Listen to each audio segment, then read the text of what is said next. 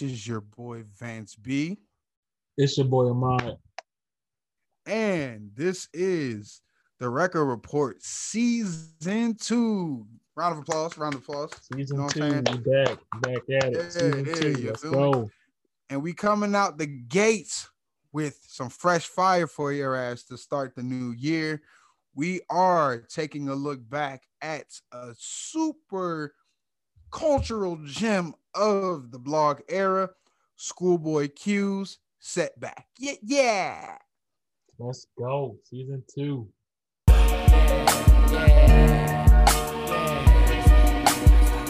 Got the baddest hoes, got the finest weed. Everywhere I goes, they know who I be. Now take a picture, now let me be, let me do me, let me be a fiend. I'm shooting up every day. I'm trying to ball with my little China dog. Got my back like spinal cord. Put that pistol on me, yeah, that 45 nigga feeling do or die. Fuck trying to be unified. She over there, wanna be over here. So I pull her head, fuck her from the red end till she there. How are you? Shit, I go by Q. Hey ho,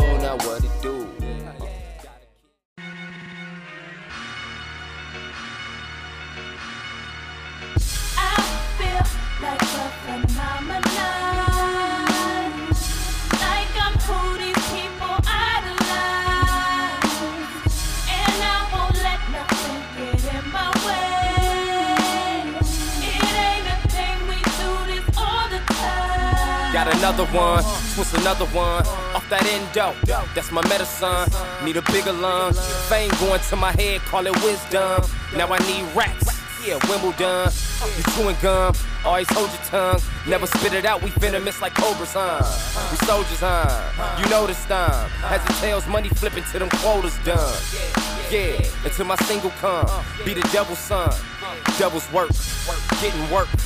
Hallelujah. Hope the Lord alerts. Do a soul search. Understand my heart's good, but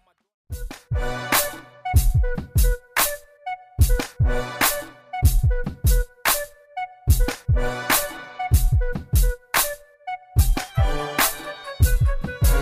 I got bitches on my right, gangsters on my left. Everybody fully loaded, better watch your step. You keep running your mouth or I'm hiding where you slept. Bet you be hog tied and die for fucking with a rat. Do this for my niggas, bet they say it's worth it. So I don't leave the studio now until it's perfect. Can't you see I'm grinding? Can't you see I'm working? Down to get this motherfucker live and that's for certain. Sipping on that lean, same color as Easter. This sweet Halloween, hi, it's nice to meet ya. Check it out, my stilo. It's on another. Cop a hundred kilo, spin it with my brother. I got a hundred motherfuckers in this crack. Everybody do know my situation. What's happening? All right. So, Setbacks is uh Schoolboy Q's debut mixtape album. Um, it released in 2011 and had features from many future stars, including Kendrick Lamar, including Jay Rock, Ab Soul, Jhené Aiko, along with many more. Um, this album was one of uh, uh, the the building blocks for TDE's uh, rise to fame, especially in the early two the well the late 2009s or the late 2000s, excuse me, or the early 2010s, and um, had production from many uh, uh well, many producers, including uh, Lord Quest, Sounwave. Let me see. Oh shit and many more. So, Ahmad, what did you think about setbacks as you listen for uh damn about a good week now? Yeah, man. Um, it was a lot of fun, you know. Um, I got to relive some of the things that really stuck out with TDE, and I can't wait to really discuss it in detail. They definitely came with their own West Coast sound, which was very refreshing.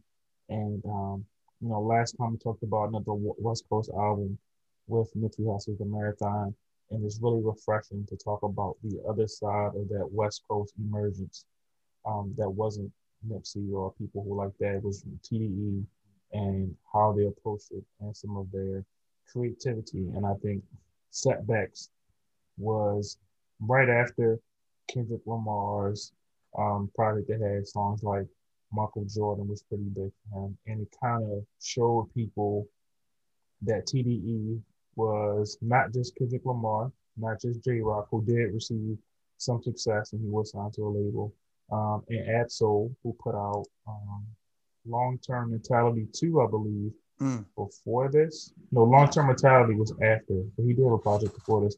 Okay. And this, honestly, this album was the first album than TDE because they were one of the first people to say we're not going to put out free mixtapes. We're putting our stuff on streaming services, on iTunes, and you have to pay for it. But then also, like I remember, I remember the night the week it came out, Schoolboy 2Q went up wound up putting it on free on Twitter Mm-hmm. after it had been out for a few days. So they were encouraging from early on fans to buy their, their music. Um, and I think the last free project they put out was probably Kendrick Lamar's OD. Because, um, yeah, I think, I think Kendrick Lamar OD, Kendrick Lamar LP, whatever that one was, Yeah. the LP was the free one. OD was going to pay for. Well, they put on streaming service. But my whole point is, it's the it's been TDE, so I separate themselves from everybody else and stop saying we're going to put out free bodies of work that we are putting out albums and they, they approach it as such. And I was looking back on it, it was a really great move for them. Yeah. Yeah. It was a really good move for TDE as well. Um, especially at the time where like many artists were just giving their out their album out for free just due to the fact that you had platforms like DatPiff uh, that allow artists to put their stuff out and then receive a lot of um, attention if their music was able to kind of span across uh, the nation, especially at a time where, like we said many times before in the previous season, that you would have to go and look for your music and look for these different projects. So I feel like we're going to talk about that as we continue. Um, but to start it off, uh, we're going to start it off with my first uh, uh, selection in the top five, and I'm just gonna come out the gate with the motherfucking track right here. Fig, get the money.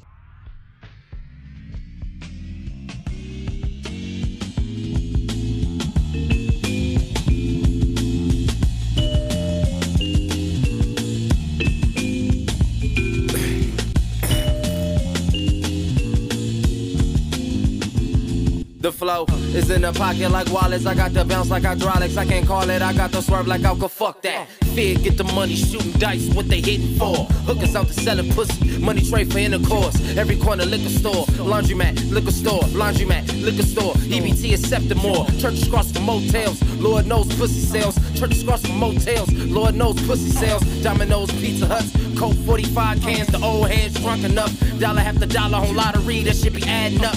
Schizo's from Vietnam. Better yet, the drug era. They used to be a ball player. See how things evolve later. Four locos for the young locos. Niggas cashing my check for white tees. Don't fuck with Melrose, just Metros. PCSs, you get the message. Good investments in my direction. Fair get the money, yeah. Fair get the money, yeah. Fair get the money, yeah. Fair get the money, yeah. Rain, sleep, snow, turn July to December, yeah. Fair get the money, yeah. Fair get the money, yeah. Fair get the money, yeah. Fair get the money, yeah. Really good opening. I remember last season, um, when we had Phenom Black on the show uh, uh for AZ, he was talking about just how raw Get the Money was, and like just going back into it was just oh god, it was so cold. As somebody that's listening to a lot of rap these days, it is it's crazy how like you listen to this song damn near 10 years after it dropped or 10 years after it dropped. And it still sounds as rich as it did when it first came out. And like one of the reasons why this is probably one of my favorite songs off the album is not only it it kind of shows you the kind of persona that you know schoolboy q is giving you not only like kind of like the dark and raw side that's associated with you know what he's done before but it kind of shows you a little bit of the humor that he has and that he you know adds as he continues out not only this project but then his musical catalog. I felt like it was a really good introduction to not only the album setbacks but then also schoolboy q in general just due to the sheer fact that it was such a perfect blend of the lyrical talent that he truly has the the the the the the, the, topic that he's covering and using these different these different uh ways of eating as kind of like a cancer to the community that he's living in and how he's experiencing it. And then also being able to add a little humor just like Jehovah's Women. Let me close the blinds so I can get high, nigga, free my mind. Like, let me close the blinds so I can get high, nigga, free my mind. Like, that shit is hard. And to start it, to start your project out and setbacks being one of those building blocks to his career as we see it now, is this is like an essential Schoolboy Q song, you know, that you would want to listen to if you want to introduce somebody to him and showing him how raw he truly is. Yeah, man, that's that is a great point because I felt like this song was the song that really introduced you to that schoolboy Q that you're describing. Before this, um, we weren't too familiar with him. You know, he was on overly dedicated. I remember I was in Mass Public. If he was really, really key to the underground LA scene, we were. But me and you was on over over on the East Coast, so we weren't really like knowing everything. So the first time I think I really, really heard him was probably was it overly dedicated on Michael Jordan? Mm, yeah. Yeah. Holy I mean- shit, yeah. I mean, Go ahead. No, no, had- I'm trying to think Oh, go ahead, you go might ahead. know think one better than me. he he had mixtapes in the past because like yeah you know i'm like schoolboy q is one of my favorite rappers like he had a mixtape in the past but it wasn't Yeah. Yeah yeah but it wasn't um it wasn't as dark or it wasn't as gripping as setbacks especially at the time setbacks came out which was monumental for where TV Yeah, I mean, I, I didn't hear Gangsta and Soul until after setbacks. Um, I remember seeing it on Dub CNN, and I saw the cover. I'm like, I'm not listening to this. Like the the, the, the, the, co- the cover was corny. Um, if I'm not mistaken, that's when he was still Yeah. with um, Tiger, um, Kent, stuff like that. So I really didn't Mm. pay no mind. Um, and I remember I went back and listened to it, and it was dope. Like it wasn't at nowhere as near as it was as, as setbacks was. You can kind of can tell that the chemistry that they all built together as a group, um, and how it create how it pushed them creatively to make better music. I think setbacks was, but the but it didn't sound the same. Like setbacks did not sound like overly dedicated. It did not sound like what was Ab-Soul's first real joint? 'Cause I remember Ab-Soul had a tape before them. I want to say long term, uh before uh long term, but long term wasn't it was a trilogy or a series, right? What was it called? Yeah, yeah. It was a series. I thought at first it was like like long long term mentality yeah, one and two, but I, remember was wrong. Yeah, I I remember listening to him on long term because I listened to long term because long term had Mhm. um that's on Kim I know what song that is. Anyway, I listened to long term too. That's when I probably I first heard Schoolboy Q. But when I heard him on Michael Jordan, I was Mm. like, man, that is really he really killed that verse. It got me walking like my shit don't stink. That that that, that was that that was a great introductory verse. And now we get to you know his own project. I did not listen to Jay Rock's Black Friday. I'm looking at it now. What came out? I listened to Black Friday. Mm. I, I like Jay Rock, but I was not. He was the first one out the gate, and I, I kind of think he took a, like a lot of flack for TD. But anyway, And to be honest, I'm gonna be real. I'm gonna be really funky with you. I really think that album is underrated in Really? some cases. Like, I think that they had to learn how to like they had to learn through Jay Rock how to work with these record labels and also find that sound that works for them. But when I was even listening to it in college, like at the time, it wasn't that bad of an album. Like, um, one of the songs where it was a party song because I played it during kickbacks. And then they had this like he was able to secure a song with Rick Ross, and then put him on a song, put Jay Rock on a song with Rick Ross and BJ the Chicago Kid at a time where they were still kind of figuring themselves out. And for Jay Rock specifically, it took him a while to really like kind of blossom into like what he is now. You know what I'm saying? But like, yeah, man. I mean, like, like I like I think Jay Rock's out. Like, Follow Me Home was kind of underrated, and like that's debatable. But at the same time, like to listen to it back then and to listen to it now, it was like, yo, this ain't as bad as like people were saying. Like it technically, it it was a disappointment compared to the fame that they thought they that they were able to get with Jay Rock, but it just kind of helped them figure out what they wanted to do when moving forward with these record labels. And I think they had like a short documentary on like how they walked away from Def Jam in order to kind of go back to being independent and kind of build their platform up following uh, Jay Rock leaving yeah, the record no, uh, I, agree. Um, but back to the song. Um, I like about the song a few things. Um, I like Schoolboy's flow. It was because it's different than the rest. It's very memorable for all the flows that he has. Um, Fig get the money. Fig the, on the hook was cool, and he was he, Schoolboy is very clever. You don't think he get props for that when he says certain things and how it connects to other things. And I think there's certain bars through this album, through the song, that really, um, like, churches cross from the motels, Lord no pussy sells. She says it twice. Churches cross from the motels, Lord knows pussy sells. Like that is it's clever because you know motels, sell the Lord. Like I thought that was pretty clever. Um, Mm. yeah, man, I, I like the song. It was a great intro. Um, it was a it was a great way to introduce you to Schoolboy Q, and I can't wait to talk about more songs on here. But this is a great intro, and it's one of my favorite um, Schoolboy songs. Facts. Oh, remember when he performed this? Uh, the first time Kendrick Lamar came to DC. Did we? Was that this? That was a Nightmare on Fifth Street. Ye- Uh, no, no, no. That was the second time. That was when Habits and Contradictions came out. But the first time Kendrick Lamar came to DC, I remember this was around the time of what it Section 80. I remember. And yeah, and like Schoolboy Q came out, and people didn't really know Schoolboy like that. He just came out and performed his songs.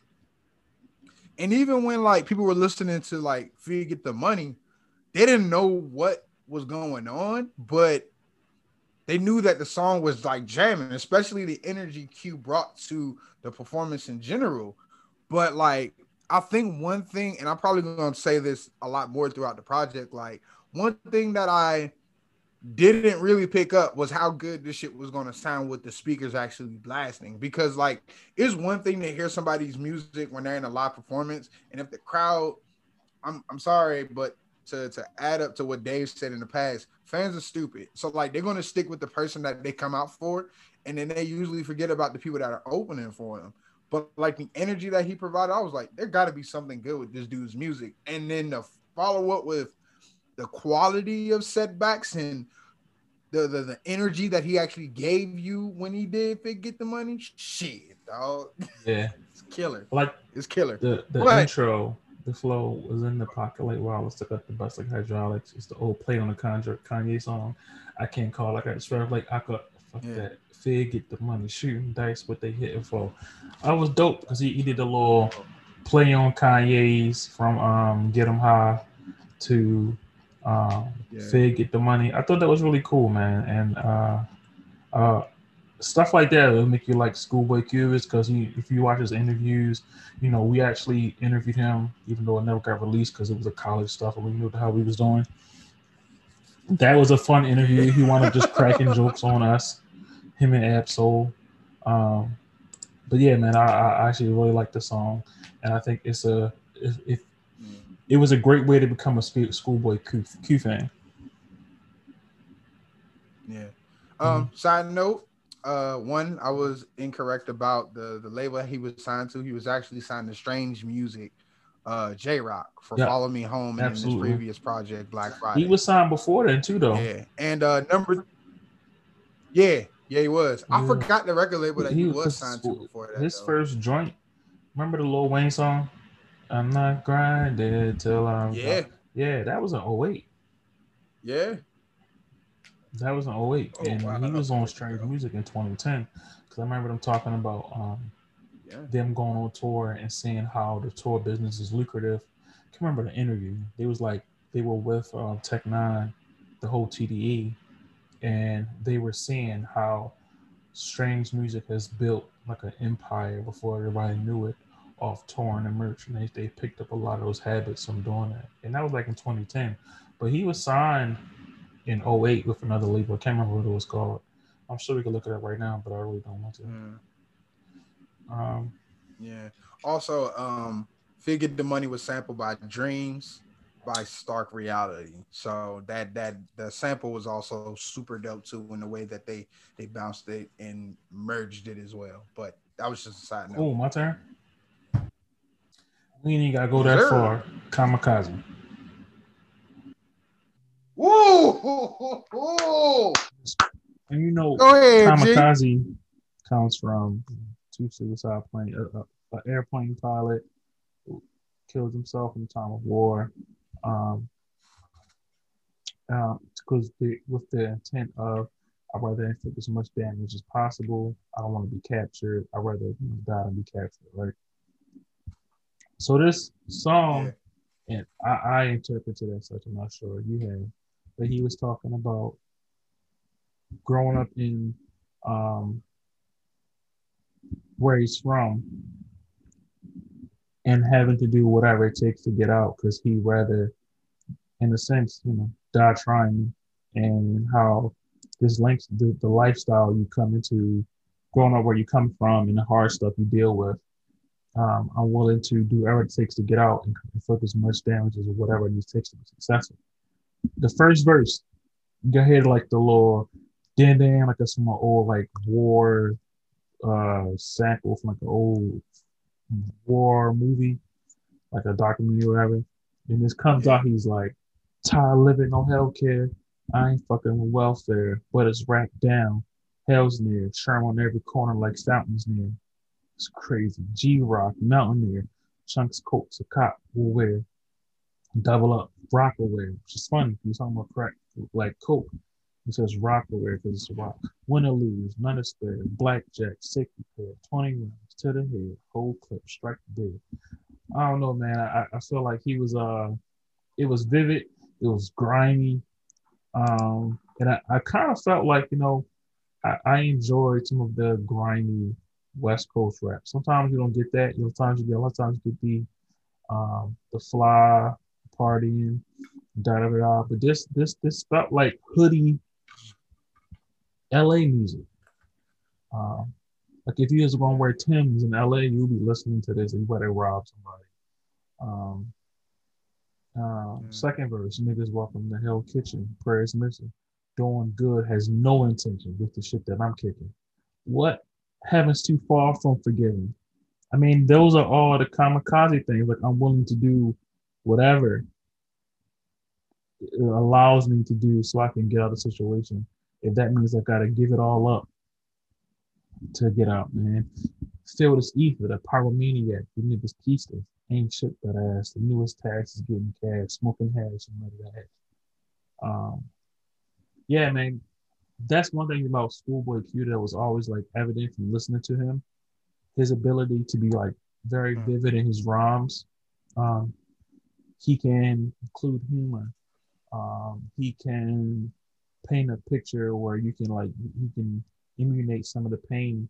He all he often talked about how 50 Cent is his favorite one of his favorite rappers, and you hear it throughout his music. So if you listen to it, the thing I love about TDE is all of them sound different, but they have chemistry where they all flow together, and they're all telling Yep. similar stories from a similar city, but it's different. Um, and that's one thing about TDE. I always feel like I love Wu Tang. I love this might be the best example.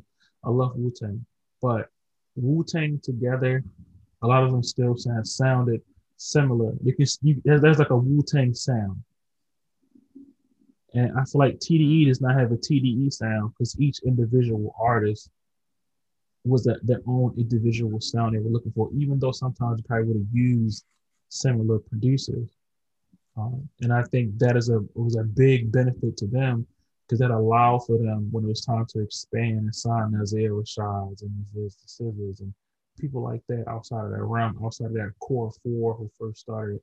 And this is one of my favorite joints. Uh, this is like he has like a lot of like I want to do some push-ups, work out, run through a wall type music, and I love it. But it's also like it's a message in there.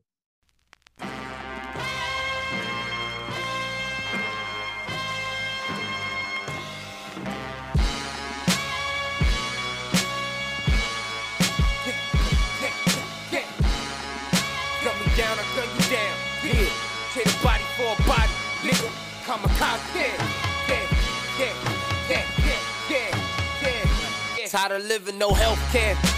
I ain't fucking with welfare. On the strap down, hell's near. Sherm on every corner like fountains near. G-Rod, Mountaineer, trunk coat, chopper wear. Double up, rock wear. Win or lose, nothing's fair. Blackjack, stay prepared. 20 rounds, one in the head. Whole clip straight to bed. Breaking news, fuck the feds. Couple oaks, Simon says. Do the job, nothing says. Neighbors seen this shit for years. Hopped out, out of range, close up, not a stain. Got him main shit bag, potty train. Uh.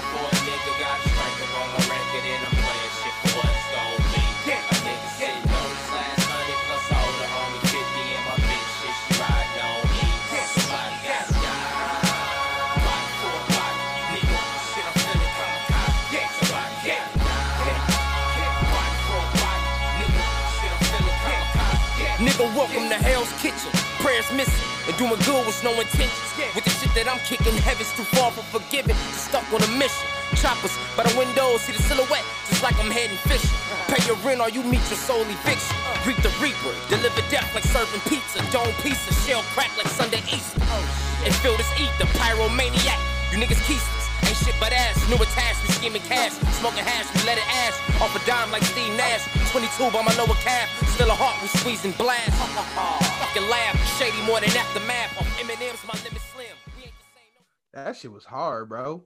That shit was so motherfucking hard. I swear for God. Like, I I remember, and you saw me play lacrosse back at Morgan, but like I think that junior year, senior year was probably like one of my best years technically. And like that was the song that I played before because the um, position that I had um, for many people that don't play lacrosse, um, I played defense. Uh, so I was one of the guys with the long poles, and I also played crease.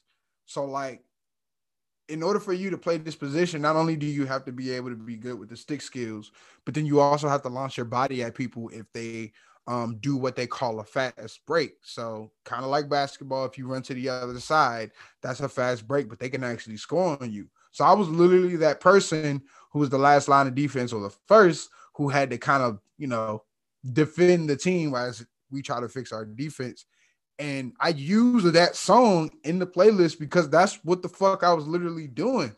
And I just remember so many days I played this, whether it was before practice or or before games, and like Schoolboy Q, like the the the energy, the raw energy that he had, and like the fucking sample, like the samples some obscure shit, by the way.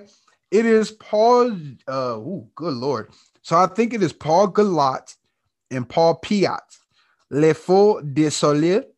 I hope I said that right because I'm trying to get my, you know, get my French up. But um, that's a dancing, that's a dancing kind of a disco funk song. That's not even like any war pilot shit, but like I think we really need to give credit to not only Q when it comes to the energy that he brings to the beat, but then also Willie B and um and, and Ali for being able to to supply the sonic uh, aspect of the song in order for it to be as raw as it is. I also like the fact that like Schoolboy Q finishes off his second verse. Um, I think that's one of my favorite parts of the song because, like you mentioned before, he he knows how he he has really good chemistry with not only um TDE members. That's that's kind of a given, especially due to the fact that like Black Hippie is something like a, a group that the world wanted to see have a project at one point. But then what I liked about Schoolboy Q is each feature that he will hop on, he will always name drop an album, a song, a character in each song. And it goes back to what you said about like uh, a lot of TDE members kind of like creating their stories. But it, it seemed like he reached out for the fourth wall and said, Eminem's my limit slim. We ain't got, we ain't the same, no synonym, no synonym. Getting in like Lucifer, down and dirty emperor with hell's demons and angels rat-a-tat sent for you. And then all of a sudden you say rat-a-tat.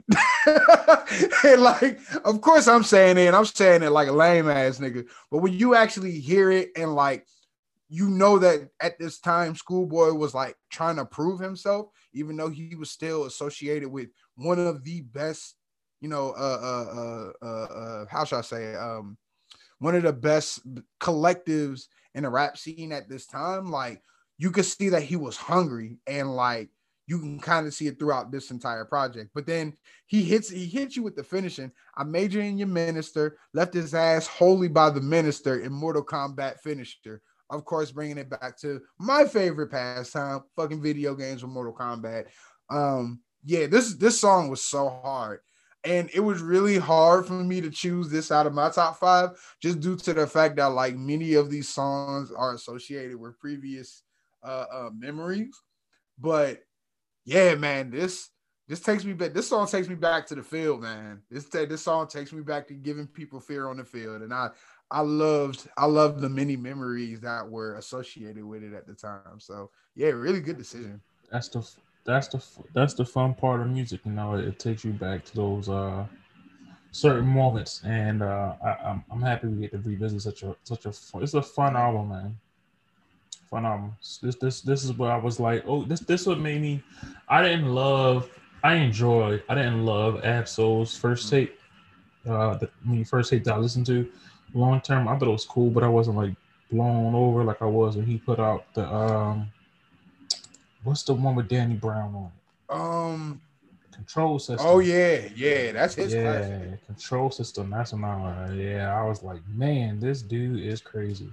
I like long term mentality, but before before this, I only heard the first long term two, and it was cool. It wasn't like nothing. I enjoy overly dedicated. I enjoyed Kendrick Lamar EP, but I always but I felt like the TDE. Like I thought I was like, man, Kendrick is going to be the star of the group. But when I heard this, I was like, man, oh, Schoolboy, Schoolboy might be got it too. So it was really mm-hmm. dope, man. Uh, what's your next Uh, one? My next one is Birds and the Bees. Ooh, oh gonna say that. yeah, yeah. Birds of Bees. Birds Man, that shit once again another really good song from Schoolboy Q that not only showcases the energy and the hunger that he's had at this period in time. Because around this time, I don't think he was like, I'm not gonna say he was like homeless around this time, but like he was still he still had something that he had to prove. And this is long before like I think habits and contradictions kind of made him like a superstar in the underground era, but like he was still hustling off of this, and you kind of see it in like Birds and the Bees. But goddamn, man, he ate that shit up with goddamn, goddamn Kendrick Lamar. You know what I'm saying? And like, I man, I just I love both of their verses, man. Like, like Schoolboy Q came in hard, but like Kendrick, bro, fucking Kendrick, bro, came in there, had a crazy cadence. Like, I think I'm not gonna say this was one of the first beats that he killed because he didn't. He really fucking did it. But for me, this is one of the fucking this is for one of the first songs where I was like, holy shit, Kendrick could do this. Cause like around the time, like I no no yeah, I, I heard setbacks before I heard uh overly dedicated. And that's because yeah, my sister told me about uh Kendrick Lamar's album before uh, Schoolboy Q, but every time I went to camp, I couldn't get on the internet to actually listen. Mm. So like when I came back, I randomly stumbled upon Schoolboy Q's music on um like a blog. I was like, who the fuck is this? And then I found out I had to pay for it. I was like, I ain't doing that. Not yet, at least. I was a broke college student. But like once I got my hands on it, and then I got that with Section 80 and overly dedicated, and then I went to the summer camp I was working at. Oh, I had a great, I had a great summer. a great summer. But yeah, man, like Birds and the Bees was the song that got me through a lot. Um, I I needed at this time in my life, I needed somebody to provide the same amount of energy that I was providing. And what I mean to say that is like I had a lot of shit built up in me, a lot of anger, a lot of like sadness, a lot of rage and shit. And like I couldn't really find myself at this time. And I needed something to kind of give me that feeling or that, that hunger. And like the reason why Birds and the Bees was such a good song was not only because of how sonically it was, but like just just how like just how serious the lyrical content was and just the way that fucking Kendrick just came in. It it goes back to uh, like what I was saying before in season one uh, about how like Rapsody approach verses and how she does it very technically, um, but still Yep. able to hold on with her her with her counterparts. Don't get me wrong, Schoolboy Q does a great job with with, with Kendrick. Even though the funny thing is, at one point they were not necessarily getting along in the early stages of TDE but you can see that they had that competition mindset when they were doing this song. And man it, it was just good. It was just good. And then the fucking chorus like it's just hard. Oh my god man. Birds and the bees birds and the bees In the biz. Birds in the biz.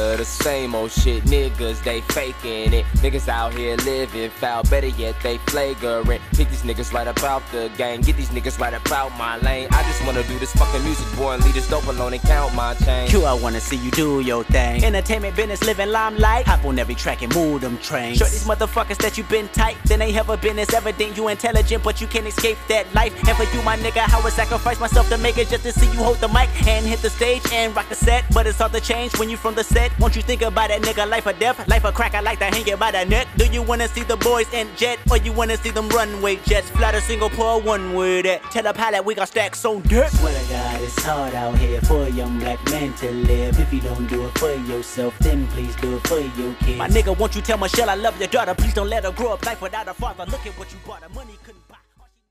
Yeah, man, no, um, that's a great point about Rapsody, man. I really feel like I can't wait to cover her again because I feel like she is often underrated simply because she's a woman. But to this song, the concept was dope. I've always took it as Q talking about like what it so the song clearly is influenced by Spaceship by Kanye. Uh why these all hurting dun, dun. That same rhyme pattern is in the song. So Q is like birds and the bees. Want to do a song, but it's hard to carry on. And my daughter sitting hungry, sitting at home. And my girl, she's feeling all alone. And the Kanye is the same uh, rhyme pattern. So I, I'm not, I will not be surprised if you found an interview, will talk to him or whatever the case may be, and you see that it was clearly influenced by that song. Um, that was dope. But even in that song, that was Kanye and uh, Consequence talking about shitty jobs and stuff like that. And this one is more so um, them two saying things that's going on in the area and Schoolboy saying this is just regular stuff, like kind of like talking about like depression in a sense, you know. Should be like she be so stressed and so depressed and always worried every time my little nigga gone. Stay strong for the future. Stick together, yeah, sutra. Get a couple woods, yeah, kunta, right? So it's like I want to get out the hood. This is um, my, my girl was tripping. In the first verse, he's talking about um, hit a tail, you take it right to hell, no job, no bail, no fail, no fam, no mail, institution, not another nigga fail, right? So that's the first two verses. Like, man, I'm, I'm letting down my girl. And Kendrick with that crazy verse after that extended um, schoolboy hook. Because first time you first heard it, you like, where's Kendrick gonna come in? Because you thought that that that last hook was another schoolboy verse. But I guess they extended the hook because there is no real hook on the song. It's just Birds and the Bees, which I actually really like. Birds and the Bees. Then Q, then Kendrick comes on. He like, Q, I want to see you do your thing. Entertainment business living limelight. Hop on every track and move them. Trying to show these motherfuckers that you've been tight. So the first few bars of his his his his part of his verse is telling Q like, man, like you're bigger than the situation. Like I know it's all fuzzy now, but if you stick to your grind, you got the you can do it. Right. So it was dope to see that contrast. And essentially it's like a conversation between them two. It, it, I would not be surprised if you had if if you if this was influenced by them having a conversation of Q saying Q saying, Man, I ain't got no money, I'm struggling, I'm here hustling, I ain't trying to go to jail. And then Kendrick telling him, like, man, you got, you got, you can do your thing. This is business, man. You can kill it, da da da. Because that's exactly how the verse comes off, and it's so creative that he was able to, in my, in my opinion, take a conversation they probably had and make it into a song and call it "Birds and the Bees" or something so simple with life about how um, it's normal for us to go through these ups and downs. Uh, I love this Fire. song.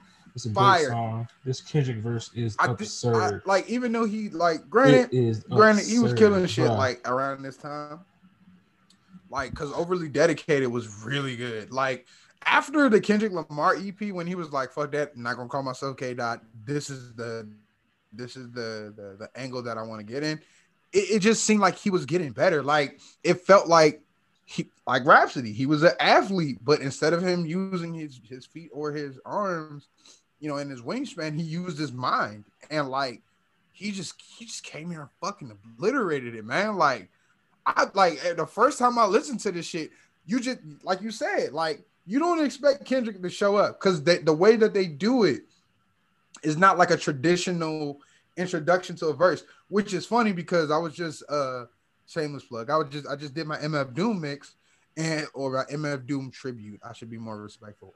R RIP MF Doom, by the way. But when I was straight up, man, got me out here influenced like the- one of shit. the bro. goats. But um, when I was li- when I was listening to a lot of his mixes, like the same way he had a lot of his sometimes feature verses or original songs with other people, either he'll have them go first and he'll show up without no hook, or like he'll just show up randomly. Um, like his connection with um his collaborative song with um Westside Gunn, like he just shows up out of nowhere, and I felt like it was just like that with Kendrick Lamar. Mm, And then not only does Kendrick come in and it's like, oh shit, it's Kendrick. He just come in and just like destroy the entire shit. And by the end of that fucking verse, you're just like, let me go back to this shit. Hold up. Oh, let me. I know I didn't experience what the fuck I just experienced. Let me go right back to that shit. Um, and what made this song much more critical for me is that this this like I was I was late to this one because um like I said, like my sister got me into Kendrick, but I didn't really start fully listening to TDE until like my junior year in college. Um, so like at this time, my mind state wasn't the best, and I was listening to this album kind of soundtracked like my my kind of mental journey as I was trying to figure out myself, and then also like kind of deal with mental health. So like this song was definitely something that like helped me get through those moments in college, especially going through therapy and things like that. I knew that music was my therapy, but this was the song that like really drove it for me because of how everything was implemented and then just the overall message of the song. Which is like you said, those like not sad, sad boys, but those common man raps, and and the different the different consequences that come with the decisions that you make, and how you can end up a bird or a bee, in some cases. So yeah, really good, really really whew, classic song from this album. Uh, I'm trying not to stray away from my list because this was actually on my list. So let's just say that's my third. My I was gonna pick down. So you pick Fig. That was one. Uh, I picked Okay. Kamikaze. That's my sec, my first one. And then what we pick after that? This one. This is both our second one. Yeah, So you get to go again. Pick a third Yeah. one. Cycle. Oh, yo, this is um, this is my favorite song. For real? What? Yo, yo, this one, this one grew on me, bro. This one grew on me. It grew on me in my that, that junior year, but it grew on me because it was just it's just like Birds and the Bees, except for while Birds and the Bees was something that like is like one of those mini songs I said before about how it gives you that that sense of hope with sonically. Like for me, when it comes to Birds and the Bees, sonically, it's that breakdown right before the chorus and it's dun dun dun dun dun dun dun. This song, it's just it's sad as fuck, but Schoolboy's Schoolboy's storytelling is so fucking visceral, and like the the the, the chorus alone is so fucking Fifty Cent. Like this is where you kind of see those 50 Cent influences. Even though I would say this is not the best song that necessarily put it out, I do believe that like the way that 50 Cent has been able, able to carry a hook, Schoolboy Q was able to use that for his music. But this song was specifically like a darker tone and also showcased how dark Schoolboy could really get before he was able to move on to habits and contradictions or blank man or oxymoron. Really think that this song was just like just just just beautiful. Did you and, like, say cool Blank dope. Man? Like Damon Wayans the movie? Oh, blank. Oh, blank face. Sorry, blank face. blank man. nah, nah, blank face. Uh, and it's crazy too because I got that song. Like I bought that CD and I gotta get the vinyl, but I bought the CD. Yeah, I, that shit got, I gotta the get car. that vinyl too, man. I, I actually got a vinyl player. My wife got me one for the holidays. Uh, my, Oh, my, my, uh, she got me a Outkast AT Aliens, my, my favorite group. The Ooh, best, the best uh, hip hop group of all time, if you ask me. Um, and Yep, and, that's why and, Raven uh, is your wife. and uh, Exactly. my, my brother-in-law, he got me a Kendrick Lamar, Good Kid, Mad City. oh I'm trying to be selective with my next one, but uh, uh, um, I definitely try to get my collection up, and I definitely have to get Blank Face. I think that is my personal favorite Schoolboy Q album. I don't think he has anything. I don't think he has any bad albums in his catalog, but that's my favorite one. But to Cycles, so this is my this was the song I was listening to. I remember I remember I remember listening to it. It was in January when it came out. I liked all of the songs. You know, but I got some weed. It was in college, so a song like that was everybody joining. Mhm. Druggy with holes was Oh, yeah. fun. Ab-Soul, him and going back and forth, that was dope. Um, Oh, yeah. Sky High was cool because it had like it was uh it was a um they were sampling a little bit. The Sky High from Outkast, Goodie Mob. Sky High was kind of dope. Yeah. Um, what's the word? Yeah. What's the word? What's that was dope, right? All that was cool. But Cycle was the one because I always love hip hop stories. And I think Schoolboy has done this throughout his career. Um, on every album, there's you can you can look through his, his catalog. There's songs on there where he's telling stories, and you're as a hip hop as a fan of good rap, you're sitting there and you're like, oh my god, that is a that's so vivid, so vivid. Um, and the way that he does it with songs like this, it was like, oh shit, this is uh I think on Habits of Contradiction, it was my homie, right? This is my homie. Whatever. But my my whole point is, Yeah. yeah, it was. I bet. Yeah, you're right. You're right. And then like the one after that, it was a John Muir. No, it was Oxymoron. He had another song on there that was crazy. But Cycle is crazy, and for me, it hits it hits me because I actually had a friend, uh, like close close family, uh, friends of family who actually you know got killed in this similar situation. You know, I got niggas that kill, niggas that kill, niggas that kill, niggas that kill, niggas. The cycle continues. Um, and this was in 2011, so it was only like four or five years earlier. And man, once I heard the song, I was like, "Yo, this is it's crazy." Because I was like, "Man, this is such a real situation." Because I experienced, like I, like I just said, I know, I know someone who this was exactly how they had gone away, and then their family had to build retribution of what the consequences was and stuff like that. So, hearing him put it on a record, I was like, man, that that's that's I mean, it's not nothing new. We all know the cycle continues, but the way he was able to tell the story through ages, right? The first verse is only 12 and a half and already ducking them jabs, fighting butt, just hoping that he lasts. He on his ass, huffing and puffing, getting tagged, right? So he taught the kid is 12 years old, you know, fighting the streets, learning up. And he ends the verse with trapped in the belly of the beast, right?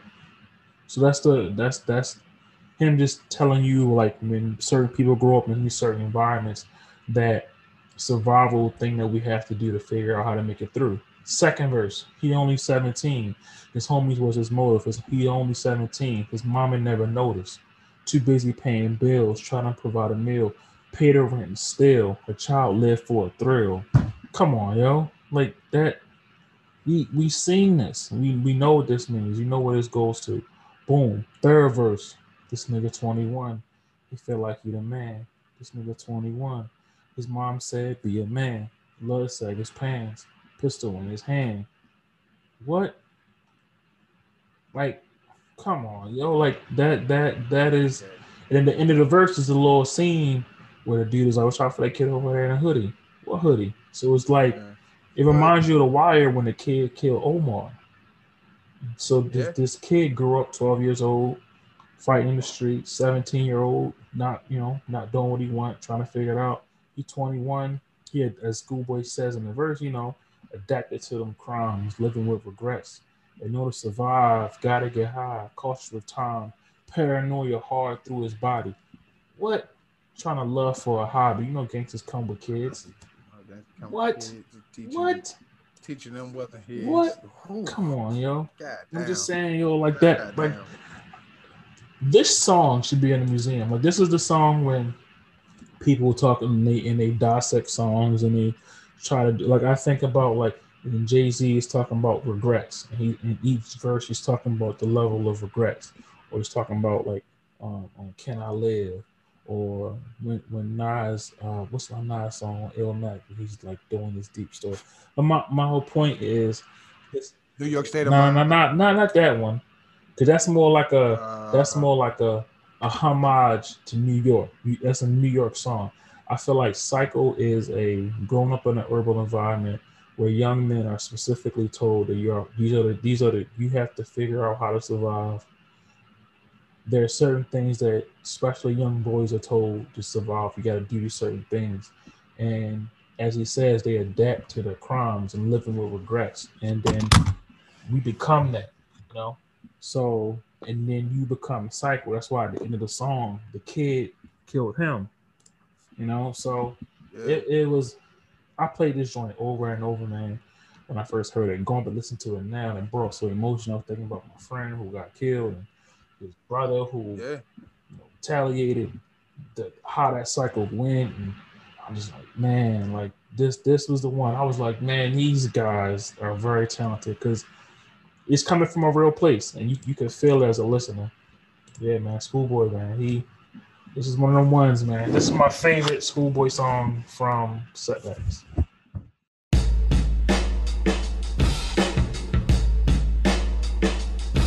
Good on the shoot till he drop. Yeah, we waiting for you around the corner, nigga. Only 12 and a half and already ducking them jabs. Fighting back, just hoping that he lasts. He on his ass, huffing and puffing, getting tagged. See what this nigga feel would only make them niggas laugh. He felt the discomfort, didn't trust him right away. Saw the devil in their eyes, his homie looking straight. But something was different in him, not the same from yesterday. Shit, his whole demeanor changed. Even the smile was strange. His childhood never came. But dude was always gutter. He got it from his brother. From his brother, from his brother. Brought pain onto his mother. Once was elementary homies, but now we attack each other. Shit, still love aside. Took his pride. Yeah, I, I. It's funny you said that too because um, I had a one of my neighbors that used to live up the street. He was actually killed like at a liquor store up the street, and like it was funny too because that moment kind of like made me interested in media because it was already fucked up that like somebody that my dad was like a like a father figure somewhat towards this kid because he would always bring him to the house. So we knew Malcolm, but it was one time. I mean, he was getting into like more um the kind of seedy shit, if you know what I mean. And that includes him taking somebody's bike. I don't know if they necessarily took him out, but they took him out. And they took him out at uh the, the liquor store down the street from my house. Um, well, not not the one completely. There's two liquor stores, so a lot of alcohol around here. But yeah, there uh it was one down in Landover. It was called Jimmy's Crab House, and like it showed up on the news, and that's how I found out. Oh shit, that was Malcolm, because my father was uh, he was he was surprised by the news, but like it does it does showcase that that that's that that cycle that many of our young brothers go through, and many of people that I know, whether it's jail in that cycle or whether it's you know facing facing your ultimate outcome so young.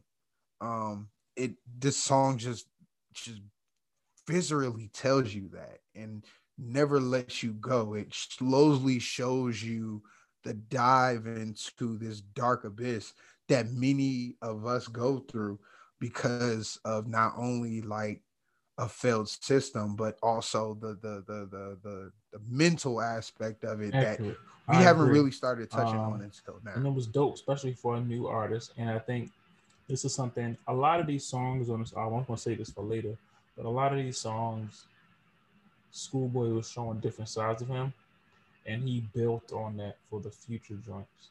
Um, not to say it came off cheesy, but when you hear a song like, um, what's the, like the little party song on the album called? Uh, yeah, yeah, yeah. Looked up, da, da, da, da. I remember hearing that. A Uh, lot fucked up. kick- One of my favorites. Kickbacks, right?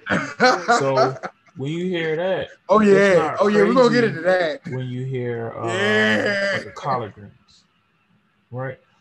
It's not the same song. It's not the the the beat. Not the same. Not not. But it's but it's in that same.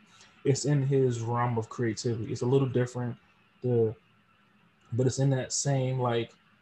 It's not like a. It's not like it's not like a bubblegum song. You're like, man, this don't even sound like Schoolboy Q. So when you hear like Man of the Year, you're like, oh man, like this, this, okay. I, I like, Yeah. I like to the beat. I, I like, um, I like the what's some other songs on this album? I'm trying to think that Yeah. like that helps prove my point. Like, like hands on the wheel.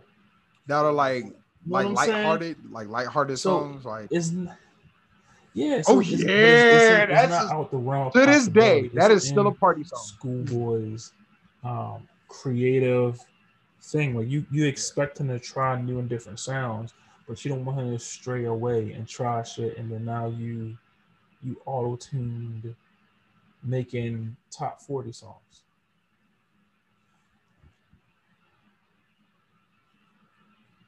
But I think that's the thing that makes Schoolboy Q so unique and dope to me. Like that was always something that made me his favorite rappers because he's able to like go on a beat that makes he he can go on a beat that like Snoop Dogg would destroy and make it his. You know what I'm saying? Like, and then he'll go on a trap beat and still kill that. That's one of the reasons why I like Blankface so much because like he was able to do a song with SZA that had much more of the vibes like Cycle, and then all of a sudden hop on a song with Metro fucking Boomin and E40. Not only Metro Boomin and be like, yeah, let me fuck you up with a trap song. Nah, E40, get your Oakland ass up on here. And then he Mm. ooh, E40 kills it too. And it's like, bro, what the fuck is happening right now? That and he he never he never disappoints at surprising you because he's so he, he he's a chameleon. He's like Freddie Gibbs, uh, except for like Freddie is able to like give you like these these fly ass cocaine raps, drug dealer raps, but then also be able to like do it over different styles of production. Schoolboy can do that, but then he touches another nerve by giving you the mental aspect or the struggle that he's going through, not only with habits and contradictions or setbacks, but then as he continued with Blank Face, he was depressed at this time because he wasn't getting as much support as he thought, especially after Blank Face came out. Um, and then even with Crash Talk, like you you you can feel like he was in a way better time in his life, and you could see that affect the music, and you could see you could still see him experiment with other aspects like trap. Like he actually did hardcore ass trap with rappers like 21 Savage and Lil Baby on Crash Talk. And that, like, even though some people's like, oh, that's not his best project, that shit still got bangers. Like, if you DJ that shit, that shit's still gonna have a mosh pit going if you do it correctly. And I think that's something that a lot of people don't know. It this nigga was on fucking a, a fucking song with uh disclosure of all fucking people. It's like he's so diverse with his ear that he could hop on anything and kill that shit. And you know his voice, you know that you're going to get really good lyrics that can hold up with other members of TDE. You know what you're going to get with Schoolboy Q, and his consistency is something that is so underrated and something that I really despise. Yeah, yeah, comes I- I agree, Not giving him the credit that he Um, I, rightfully I think. Q, Schoolboy Q. If you listen to every album, there's a a progression, um, subject matter, storytelling, lyrical abilities, sound. Every album from setbacks to blank face. I have to go back and listen to Crash Talk again. Um, I liked it at first. It's not whack at all, but I feel like it did not hit me like blank face. That blank face, man. Yeah, I, Crash Talk is not wet. I don't know nobody to say, "Oh, it's a Crash." Crash Talk is not wet, yeah, but Blank Face, Oh, yeah. it hits. My God, Yeah. Black Thoughts, yeah. Not why at all. Dope Dealer, by any means. Yeah, that that that rod out beat my when. Jadakiss Oh, verse man. on Groovy Tony. man, man. Oh, yo, and like remember when he first dropped that shit? It was just him in this creepy ass video, Yeah. very dark, and you just blank face, ah, and then like you're like, oh shit, this is this is striking another nerve. But then as soon as he came out that shit with Jadakiss, Jada just added a whole gritty ass New York fucking type of vibe to this song, and it was just it it it's it's not surprising because Schoolboy Q has New York influences. Like outside of him really liking 50 Cent, he also like Nas. So for him to bring elements like Jadakiss to it is not surprising. But the way that Jadakiss was able to say, okay, you did a good job, Schoolboy, but let me make this shit mine real quick and like bring it to that gritty New York fucking oh my god, that New York vibe, and then with the blank face playing in the back, and then Jadakiss playing off of the the blank face beat, Yeah, that, and like kind of Yeah, adjusting yeah. his verse I- I- towards that. Oh he man, he he Man, definitely just- progressed with every project. beautiful. Mwah. it's so dope to look at setbacks and be like, man, this is when a lot of that started. That's a lot of friends picked them up. And when you listen to Habits and Contradiction, is a clear progression from that, you know? Habits and Contradiction, you got Hands on the Wheel, Druggys wit Hoes again. Um, oh my God, you got. Bless, Groove Line Part One. Bless is my joint. I just play Bless all the time. I don't play that, but you know, God. Nightmare on Fig. Every time you go to a concert, Ooh. you would hear that joint and speakers would break. Ooh, There he go, sacrilegious. Yeah, man. Yep. He- He definitely groove line. Groove Line, the Groove Line. That, that's the whole reason why I named my shit Groove Line Radio. The Groove Line series was the legitimate like series that like made me kind of get into like music blogs and stuff like that. Like just being able to kind of put those together and see how they progress through each album, like that man, the search for that kind of created Groove Line Radio to what it is today. And like it, Schoolboy Q, thank you for that. Like, thank you for everything you fucking did. But like, Yeah, That- that's just a huge that, one. that is Yeah, for sure. phenomenal. For sure. Um, yeah, but back to setbacks. Um, what was you talking about? Cycle? I don't lost it. You're talking about all this other stuff. Anything else? Anything else on Cycle? So Cycle was my. yeah, cycling. we, we picked the same two. Yeah, That was my third we one, do so that normally.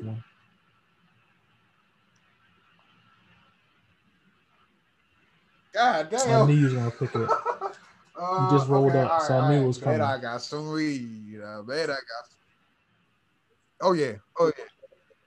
Oh yeah. Oh yeah. I'm probably gonna roll up again. I'm sorry.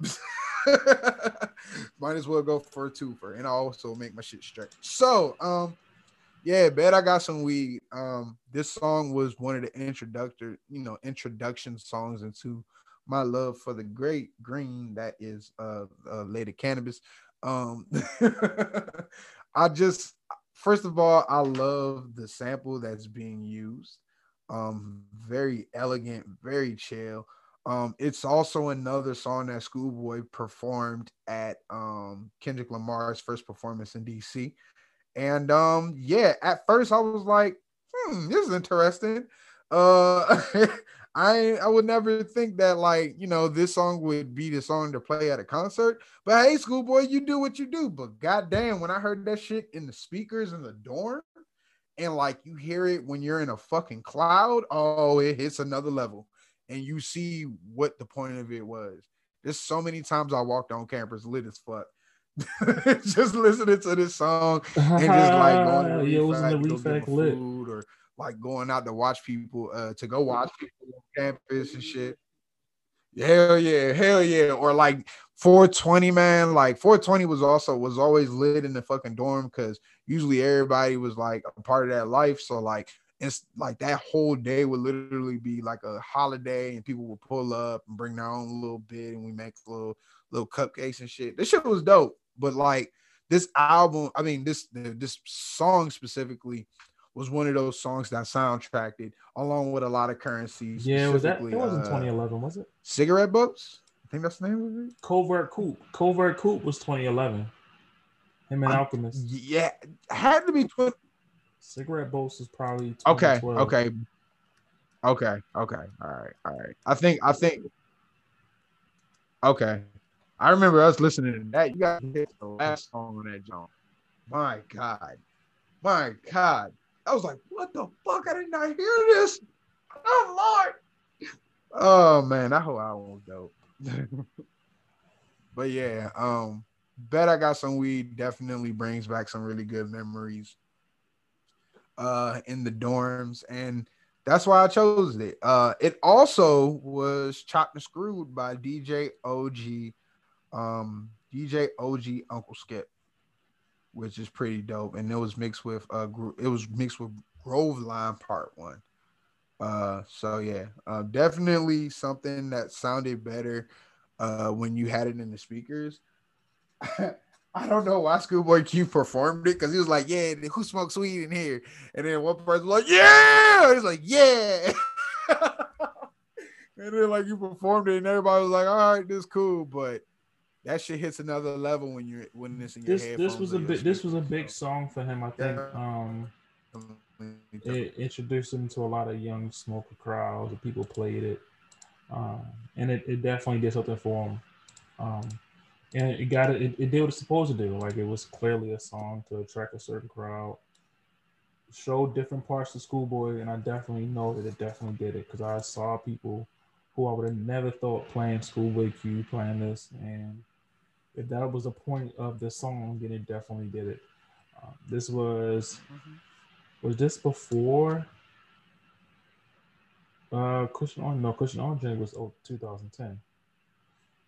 So that the the smoke rap was definitely yeah, the Yeah, the 20 blogs version of smoke rap was definitely picking up. Um, it was definitely in that conversation because Kendrick was not making that kind of music, and neither was Yep. Ab-Soul, neither was uh, Jay Rock. So he was definitely yeah, I mean, that's probably why, like, you know, he had songs with with Currency and Dom on the next tape because he was definitely getting into that part of blog rap, you know, the the, the Smokers Club as the Smoke DZAs. But he definitely had a song with that same time, and then so I like the song. It served its purpose for sure. Um, yeah. Yep. Yep. Oh yeah, I yeah, this for is where sure. the- It's my the- turn. Uh, The, the, the choices are going to differentiate now. 'cause- All right. Yeah. So this is the fourth yeah, the next one, the next one is also yeah. Um, Si- Is the situations that song I'm thinking about? No, the Sky High joint with Fisher and Kendrick.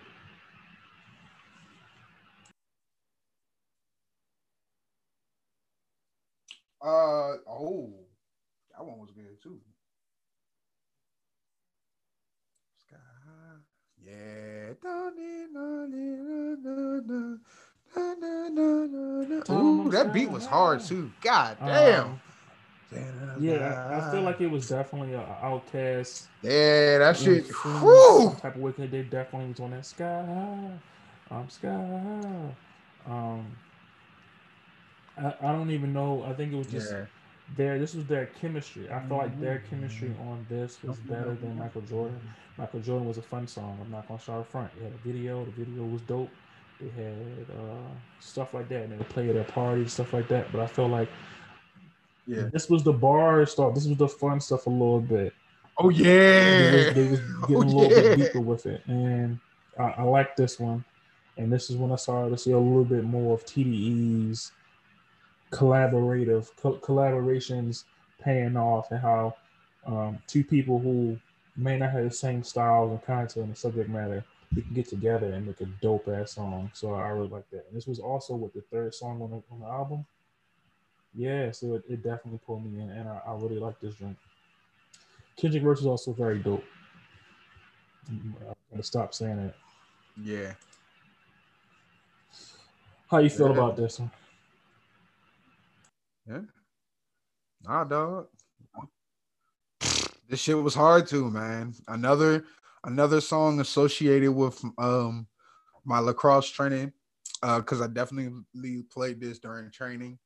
Um, the the the the the choir vocals in the back pulls me in.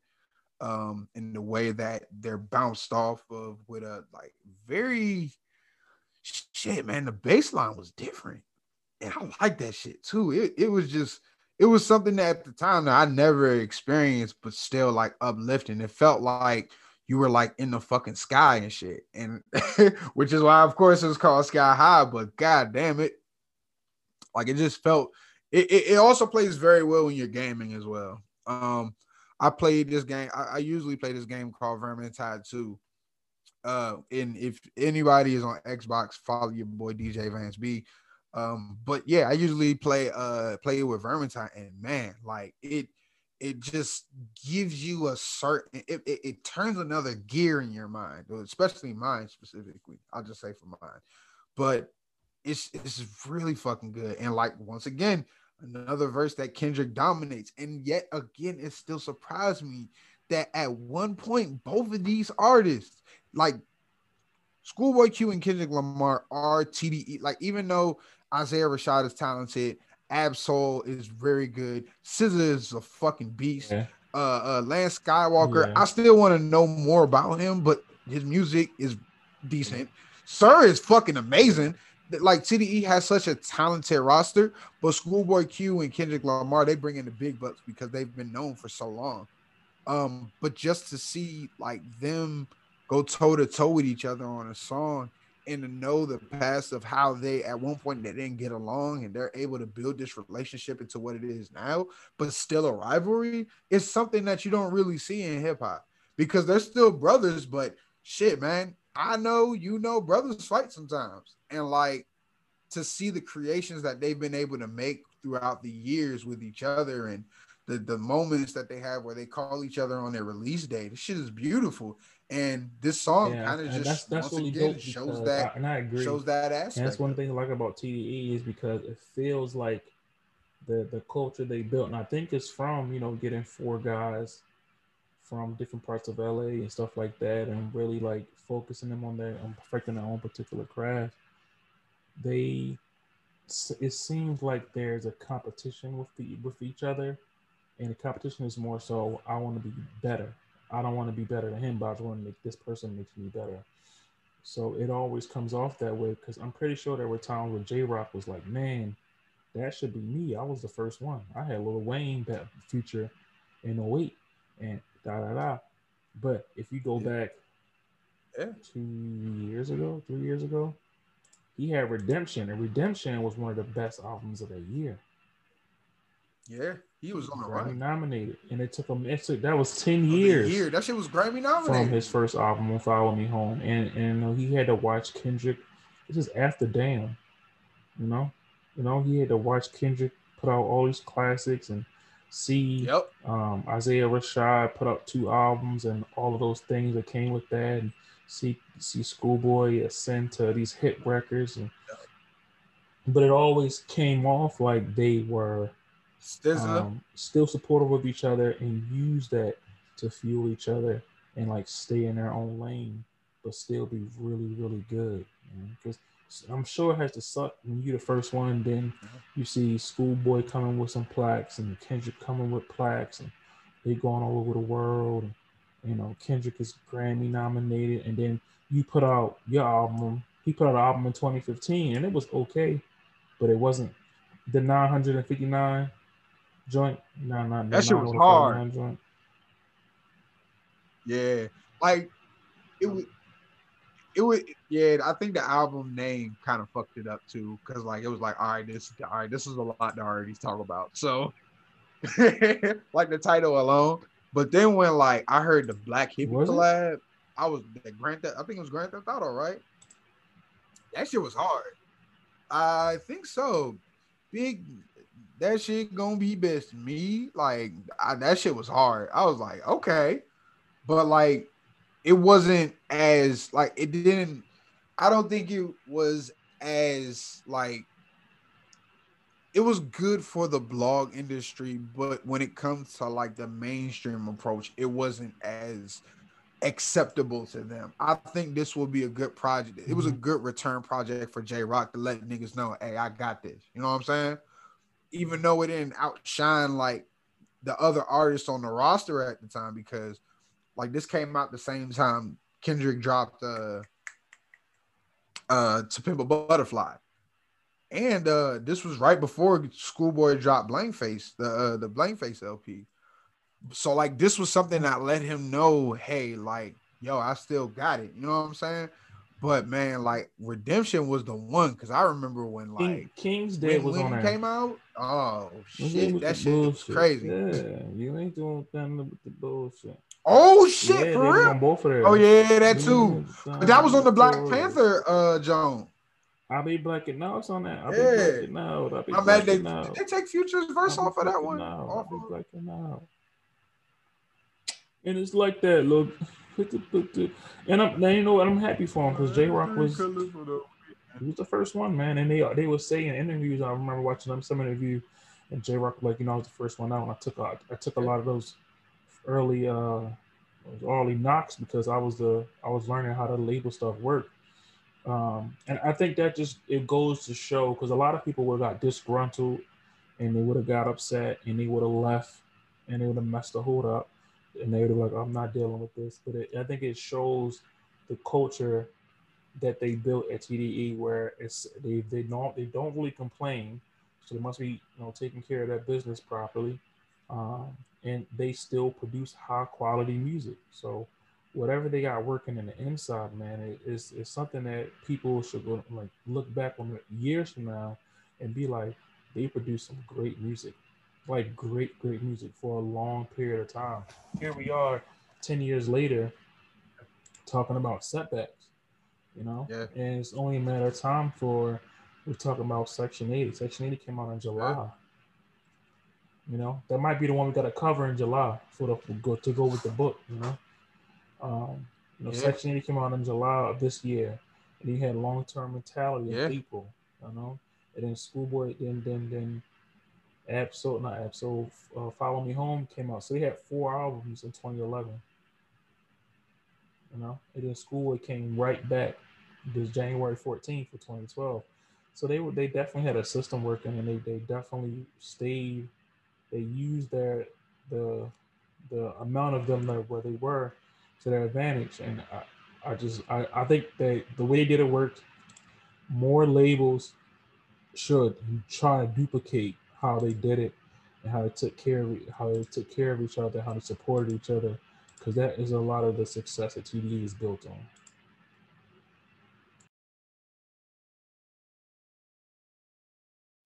Facts, facts, and I also love the fact that they're all like a family while they do while they go through this musical process because there's a lot of like music industry labels that are like, oh for real you ain't gonna do this, oh for real you having mental issues, oh for real you're addicted to drugs, oh well fuck you we're just gonna drop you, but like they act like they deal with those issues and like their artists understand the care that they're you know the care that they have for each other. So like that's why TDE always really have fucking bangers. And it also it also includes the reason why like they have so many good relationships with artists like BJ the Chicago Kid, Anderson Paak, Rapsody, like Lil Baby, all of these different artists that are associated with Future, all of these artists that are associated with TDE and are part of their like distant family, but can always grab them for a song or vice versa. And um, I also think that's something that's a little bit underappreciated because like whenever like TDE links up with somebody, it's kind of like when Ryan Coogler is directing like a film or some shit, and he brings in the same people that he's been working with in the past. TDE kind of works off of the same kind of vibe because they always bring in people that they're familiar with. That's why like Rapsody is like one of the very few people that were able to get a verse with Kendrick Lamar for I think uh to Pimp a Butterfly. Correct me if I'm wrong but like yeah you don't you, don't really see a lot of connections happen like that most of the time it's like oh we can get a feature with this artist and it shit seems artificial but you can see with when whenever tde mm, like goes to do features or bring features to their projects you can see that there's a certain chemistry that's applied to their works compared to other artists so my turn? Yeah, I man. completely Yeah, forgot what song we just picked. Definitely one of the best That was record labels. me. Yo, that, that was me. Slight. So it's your turn. It's, uh, last one. Uh, yes. To the beat, beat, beat, beat. Okay, my last one is to the beat, to the beat, beat, beat.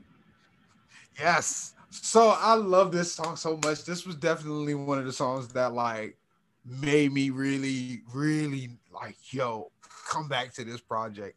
As you know, like as you know, like I'm a DJ, um, and at this time I was. I, I was playing around, but I wasn't really like DJing. I was like, "Ah, I ain't really that shit. Like, I don't have like the little. I don't have that shit. So I was mainly doing shit off of PCs, and like you remember many of the kickbacks, the tattoo parties, and shit we used to do back in the suite.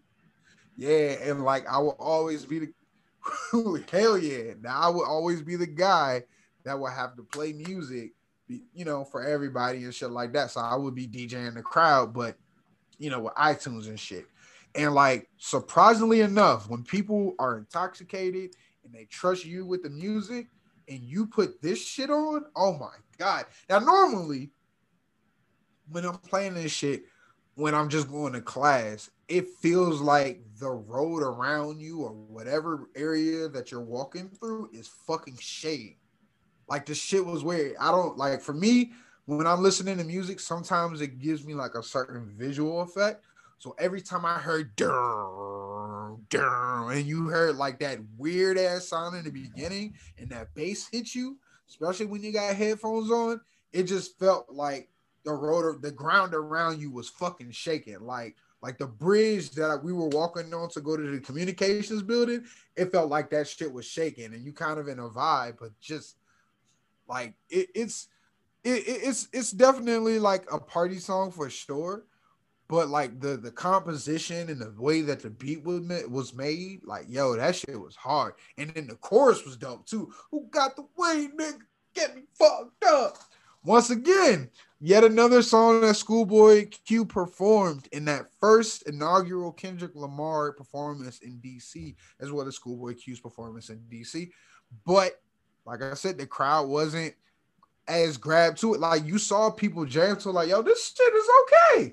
But like you didn't really hear it until you put that motherfucker on speakers and try. It was just good. so yes, like I had to include this shit because even to this day, it's not as effective as it is now because you know we live in a different time, we live in a different sound. If I was to DJ this, I would have to be very resourceful when I DJ this because the the the, the beginning alone will kind of be like, yeah, what the fuck is this? You know what I'm saying?